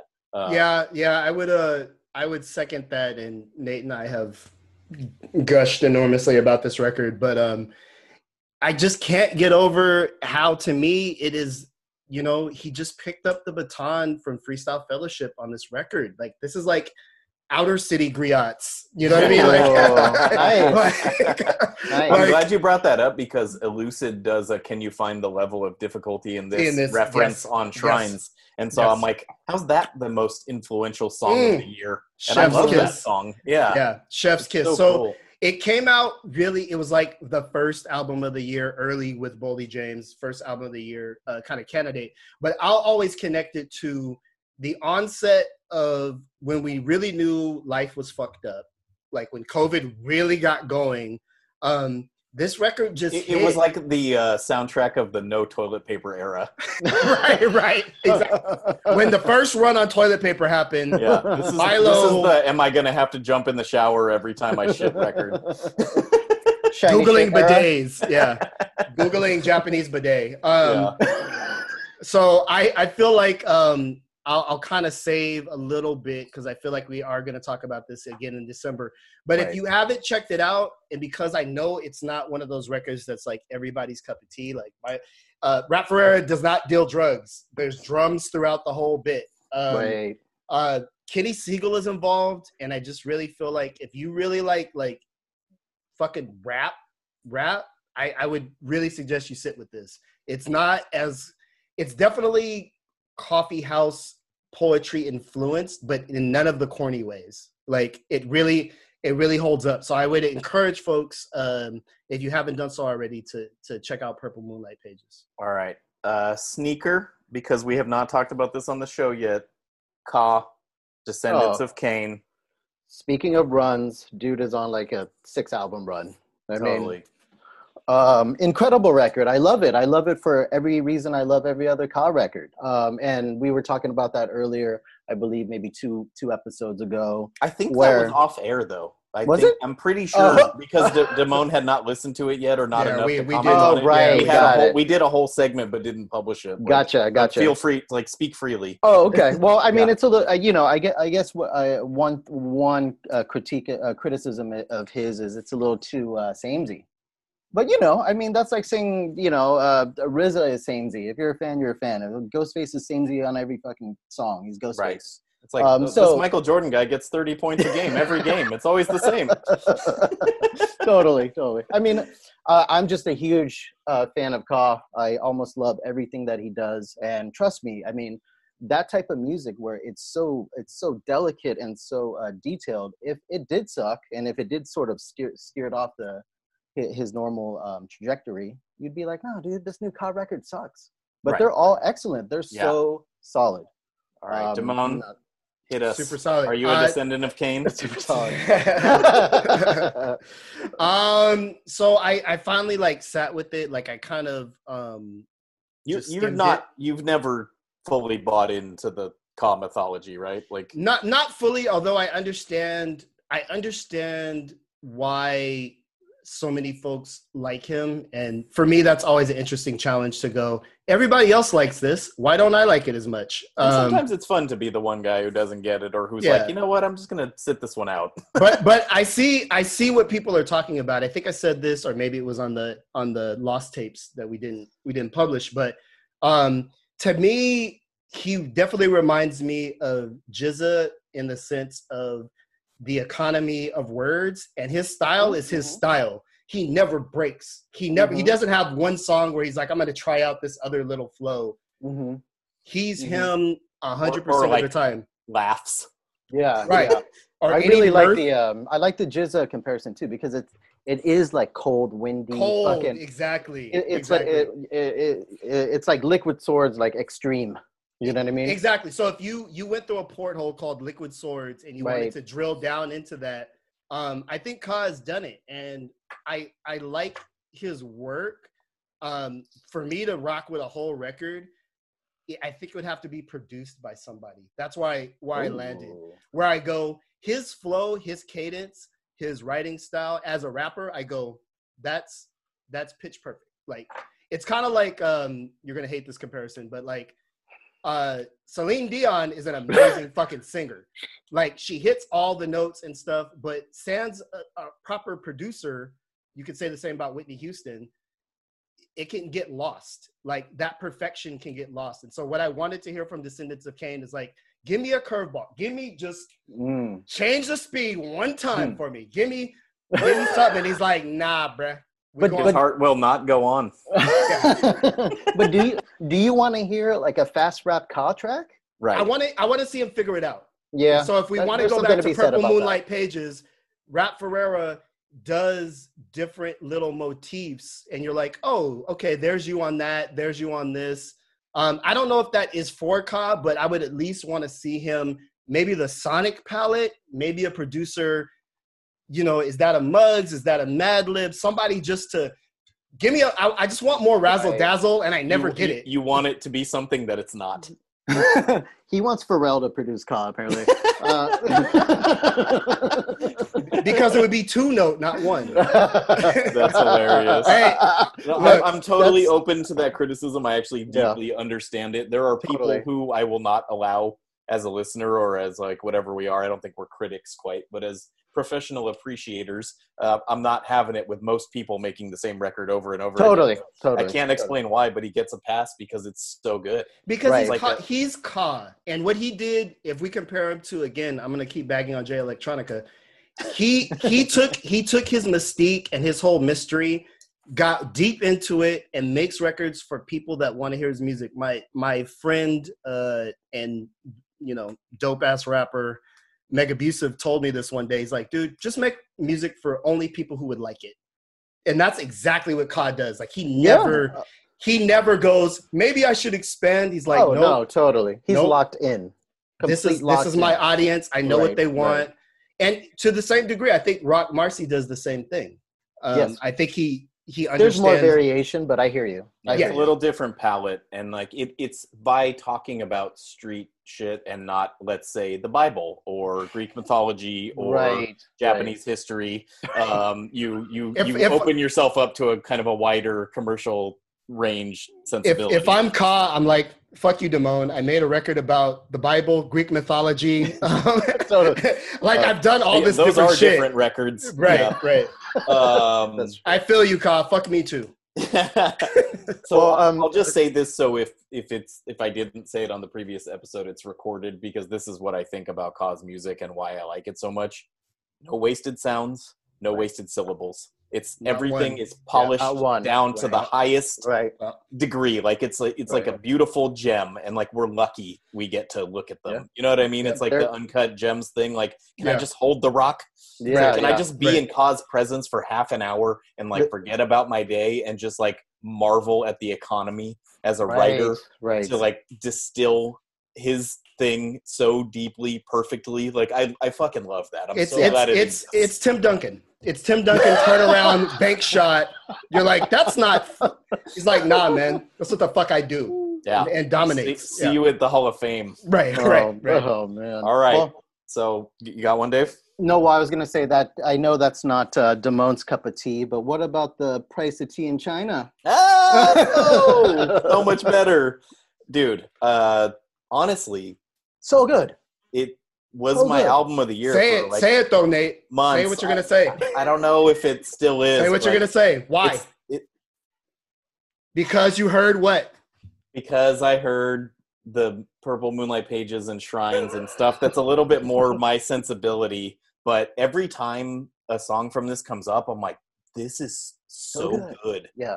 And like, apparently, people who've been listening to Boldy for a long time, and like, he's from Detroit and has a Right. whole history before he Mhm, got involved mhm. in this kind of artsy stuff that he's doing now. Um, we're like, he never changed. Like, so there's like The same 10 shit. albums we can go back and listen to Right, right. and then uh, but i did i didn't check for him i didn't really even know who he was this is basically my introduction to him and it's such a good record it's such a well produced record it has so many different textures it has a amazing vince staples verse Right. just, like Ah. it's just such a good record and every time you know again if like i'm listening to a playlist or a mix or something and one of these things comes on i'm like I forgot how good this is. Right, I've listened right. to it in like three weeks. It's so it's just so well crafted. It's, One it's a hundred percent. great record. Yeah.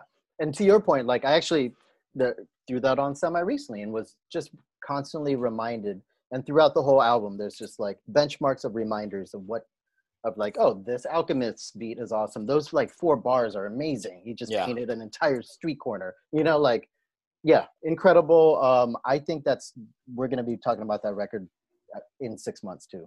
Yeah. It just it's the records that come out at the top of the year are kind of like Is unfortunately that where you wanted me to go with that? Well, well, no. Where, where I was going, where I was going with that though, and again, I think the records that come out at the top of the year are at a disadvantage. Um, Yeah. But I feel like um, my I only slightly changed my opinion of the Boldy James record after hearing uh, Alfredo, which I'm sure we'll talk Mm. about in a minute. Um, I feel like uh, I feel like Boldy James is super, super, super uh, craftsman. It's almost like it's it's almost Ka esque in the way that he he has a particular flow and a tone of voice, and he never Yeah. breaks character. Like he, casual talking. yeah, yeah, he's, he's got that kind of, which is actually interesting for a Detroit guy. Mm-hmm. Um, Detroit rappers are renowned for being kind of like wild and over the top, and he's got this cool, like super understated um, kind of flow, and he says some really cool things. There's some songs off of there that are still in my constant rotation. Mhm. I, I just feel like um, I look at the Alchemist records of Alfredo, um, Price Tea of China, and what was Conway's joint? Lulu. Lulu. Lulu. Lulu. Um, I can't. I don't know why. I just get locked in comparing them to each other Mm. and going. And when I start to do the comparison game, I go, yes, Price of Tea of China was dope. I and maybe this is a segue into it, another record we'll talk about. But I, I just think that Gibbs took it a little, a little further. Like he and maybe maybe he benefited from hearing it. Like and going, Hmm. okay, I'm I'm comfortable saying at this point in their careers, Gibbs is the better rap, rapper, and therefore Alfredo is the better record. I'm Right. cool. I'm cool with saying that. Like, Yeah. it's, I like uh, we have history with Gibbs, right? Like I was just saying, I hadn't really checked for Boldy before this, but it's incredible, and now I will. With Mhm. Gibbs, it's like that. I I remember. Well, I can't remember. I think it was on Decon. He had a he had a project on Decon in like 2010. I think that was the first time I I heard him. It was like an EP, Mhm. and that was before his like or after his Gangsta Gibbs stuff, which I've since gone back and listened to. So like he's his craftsmanship has elevated, if you will Mhm. Mhm. Um, Mhm. and him connecting with like kind of art rap tour guys has really really been fruitful for everyone involved like the the contrast of the sonic Mhm. palette and the kind of Totally. street sensibility of the rhymes has basically made some of the best rap music of modern times Totally. Sure. so Totally. alfredo is incredible incredible. I mean, this is um, uh, you know, uh, to your point, Damone. I mean, Alchemist is everywhere, dude. He has his hands on the best shit, and this is like the third year in a row we're saying this. You I know, know, I know. um, speaking of runs, you know, Yeah. producers producers aren't like on the face of things, but dude is um, an anchor for oh, for sure. so much of what we're we what we enjoy. For sure. But I think I think, and I'm sorry, I don't want to step on the price of tea in China, but it seems like we're we're pivoting to to talking a little bit about Alfredo. Um, Yeah. I think Gibbs, um, as dope as Alchemist is, I think Gibbs is the guy of the three records that came out who met that challenge the best. Um, I feel like he brought his style and personality even more so. We talked about this on a previous episode, even more so than on the uh, the Madlib collaboration projects. I Mhm. feel I feel like where Alchemist and Gibbs meet is such a, a, a dope place Mhm. in that um, it's it could be easy, and I've heard this with some Alchemist joints where the the rapper isn't isn't as dope as the beat, and I feel like with Right. Gibbs, he comes in and he's trying to show you he's as dope as the beat. Like right, sometimes right. there's a way there's For like sure. how, how they have system quarterbacks in the NFL. There's a way to do that rapping where the Mhm. beat is just so dope and you're like, I'm gonna do the bare I'm gonna minimum. go in and Yeah. fucking Gibbs is like, I'm gonna rip the shit out of this beat, which is already dope. And so um I for me, Alfredo right now, even though it's very recent, there's a recency bias, obviously. Um still in the front of the rotation Yeah, Yeah. I mean, and if I'm looking at numbers of listens, like you know, it's it, it's probably far surpasses of, of many things. um, that only leaves us with the record we've already pretty heavily discussed today which is shrines Right, we're Which is, kneeling at the altar. Yeah, kind of a. That's a good one. I'm gonna leave an orange. Uh, um, like it's like it, it, it it's probably a masterpiece. Like that's like what I'm willing to say right now. Like I, and and like to to to go back to something that I think um, I saw in one of the other interviews that came out recently. I think Woods thinks at least, and I'm not sure about Elucid that it's their best record. oh that's what he was that's why he was Yeah. poking us. I know, Yeah, I know, yeah, and I'm not there yeah. yet. I'm not there yet. I, I still think Paraffin is their best record, and I said it earlier, so I'm not going to say it again. But it was the first thing I heard, and it kind of it blew my mind. So Mhm. like, I you can't like un this, Unblow your mind. Yeah, I was yeah, gonna yeah. say it, but it sounds weird.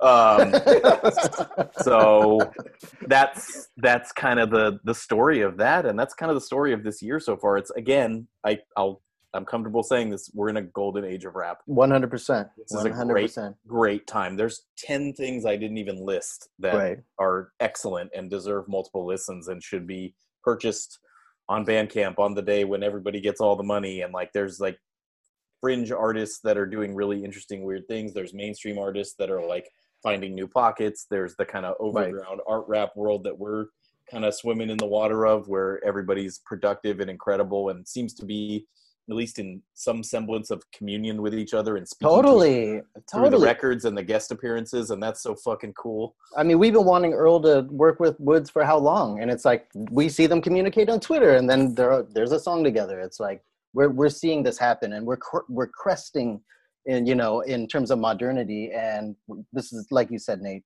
the best fucking another golden age. Like literally, I mean, if you asked if if we had this conversation in like 2008, I could probably come up with like four albums. Right. You Maybe. know, Yeah. you know what I mean? Yeah. like Yeah, there I are you. dud years, but this is just a complete embarrassment of riches. And I think um, getting to talk to the practitioners of the art makes me like the music more. Like I know Oh, for that sure. it does. For like, sure. It, it's it's it's like it's fucking hella fun to have a rap podcast and like get to talk to these people. Like, and some of the people who we've talked to, and maybe you guys can tell from like kind of like tone of voice in the interview. It's like I'm I'm like okay. Okay, if you're Yeah. if you're saying that, I'm gonna think about it like this, and it makes me like their music more. And Right. that's Sure. happened. That's happened multiple times over the what are we on episode 123 here so Right. there's literally been hundreds of times that we've talked to people and had interesting conversations with them and at least i learned more about their motivations Right. it's easier to kind of apply subtext to the text Absolutely. when i'm listening to it so Mm. it's it's That's a good way of putting it position and i hope that it's like that for the people who listen as well um, but yeah i don't Damone thoughts on kind of the era or the half year or and like also like fucking pandemic fucking riots Yeah, like, yeah, Right, yeah. right. It's a, it's a crazy time. That's why Donald it- Trump like it's just like, Right. this, this time is insane so it's like a crazy time to be making music, but I think um uh I think times like this, even though that's why I asked the shrines question early, is like when was this recorded? Right, Um, just just to kind of get a sense of how it tethers to what's going on. And it happened before, but um I feel like now is a is a golden age for many reasons. Um one just being access. Like people have access to each other. In 2008, you wouldn't know what to do with a Freddie Gibbs. Like he started off by schlepping around with like Rick Ross's crew, and they could, and they can never find how to properly slot him. And so hip hop, as it does, it invents nothing, it reinvents everything. Everybody's being reinvented. Um, the fact that the the drug dealer rap has been reinvented. right. Like if right, it was still right, up to like Jay Z and Jeezy and those guys, the shit would be Right. dead. right. Um, or you know, the kids took a more emo direction. Like for them, it's not even about dealing drugs anymore. Mhm, but- mhm. Hip hop has reinvigorated um, street rap in a particular way. That's a big part of this. Mhm. And then there's a lot of artists of this generation who typically when we're talking to somebody on the phone, I'm older than them. Um, right. i never even thought about that that's Right. so Yeah. interesting For Right. the vast majority of folks, Right. not not Akinelli, but you know what I mean.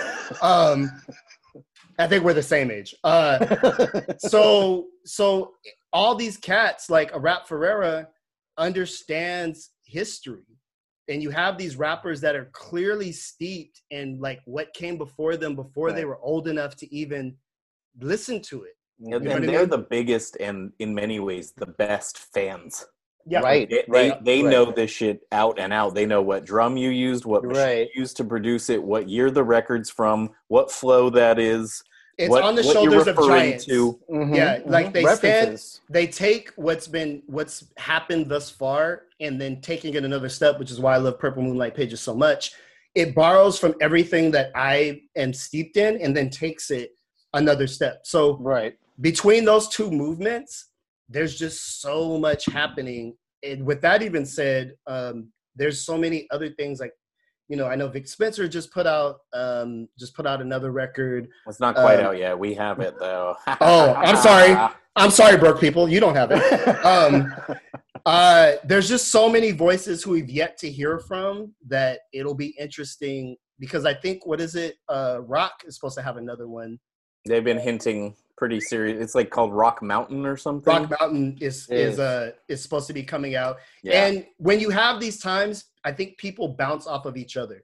People Sure. are trying to outdo each other. People are trying to work with each other. yeah Um, so I, I think it only actually gets better from here. I think. I don't know if you hope so. guys listen to it or not, but I'm obsessed with the Beans album that's going to be coming out, like Oh. for the art rap contingent.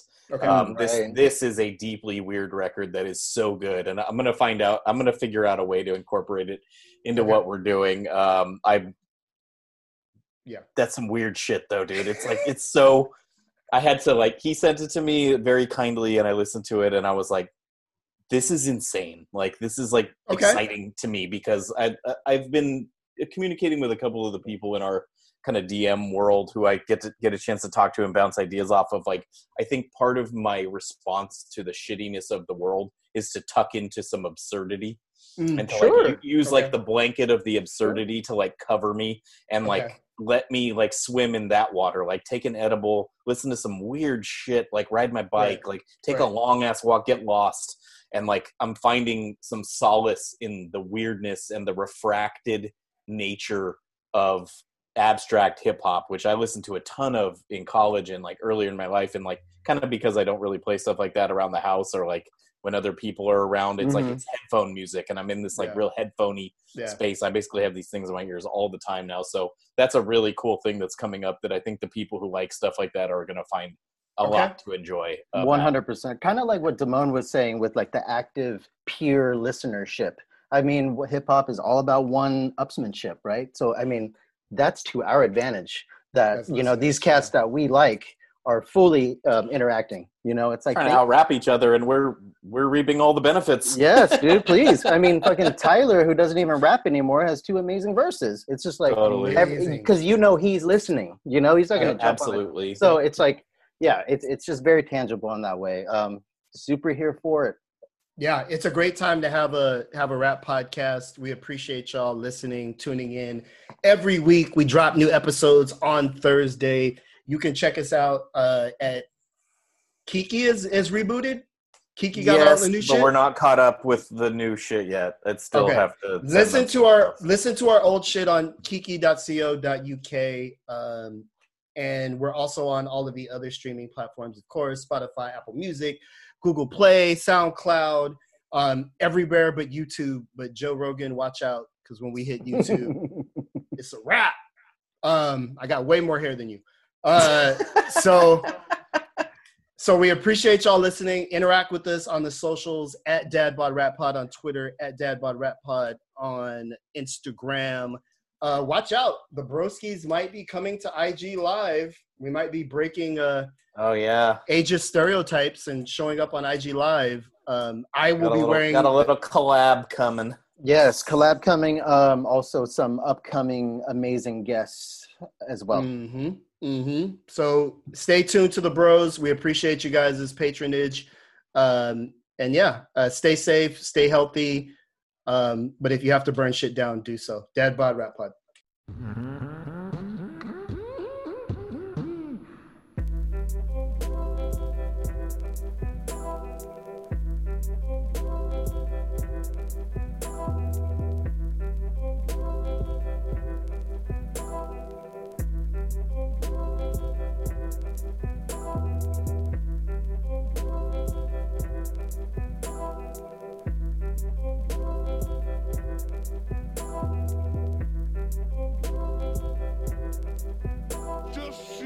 intelligence I must manifest. manifest.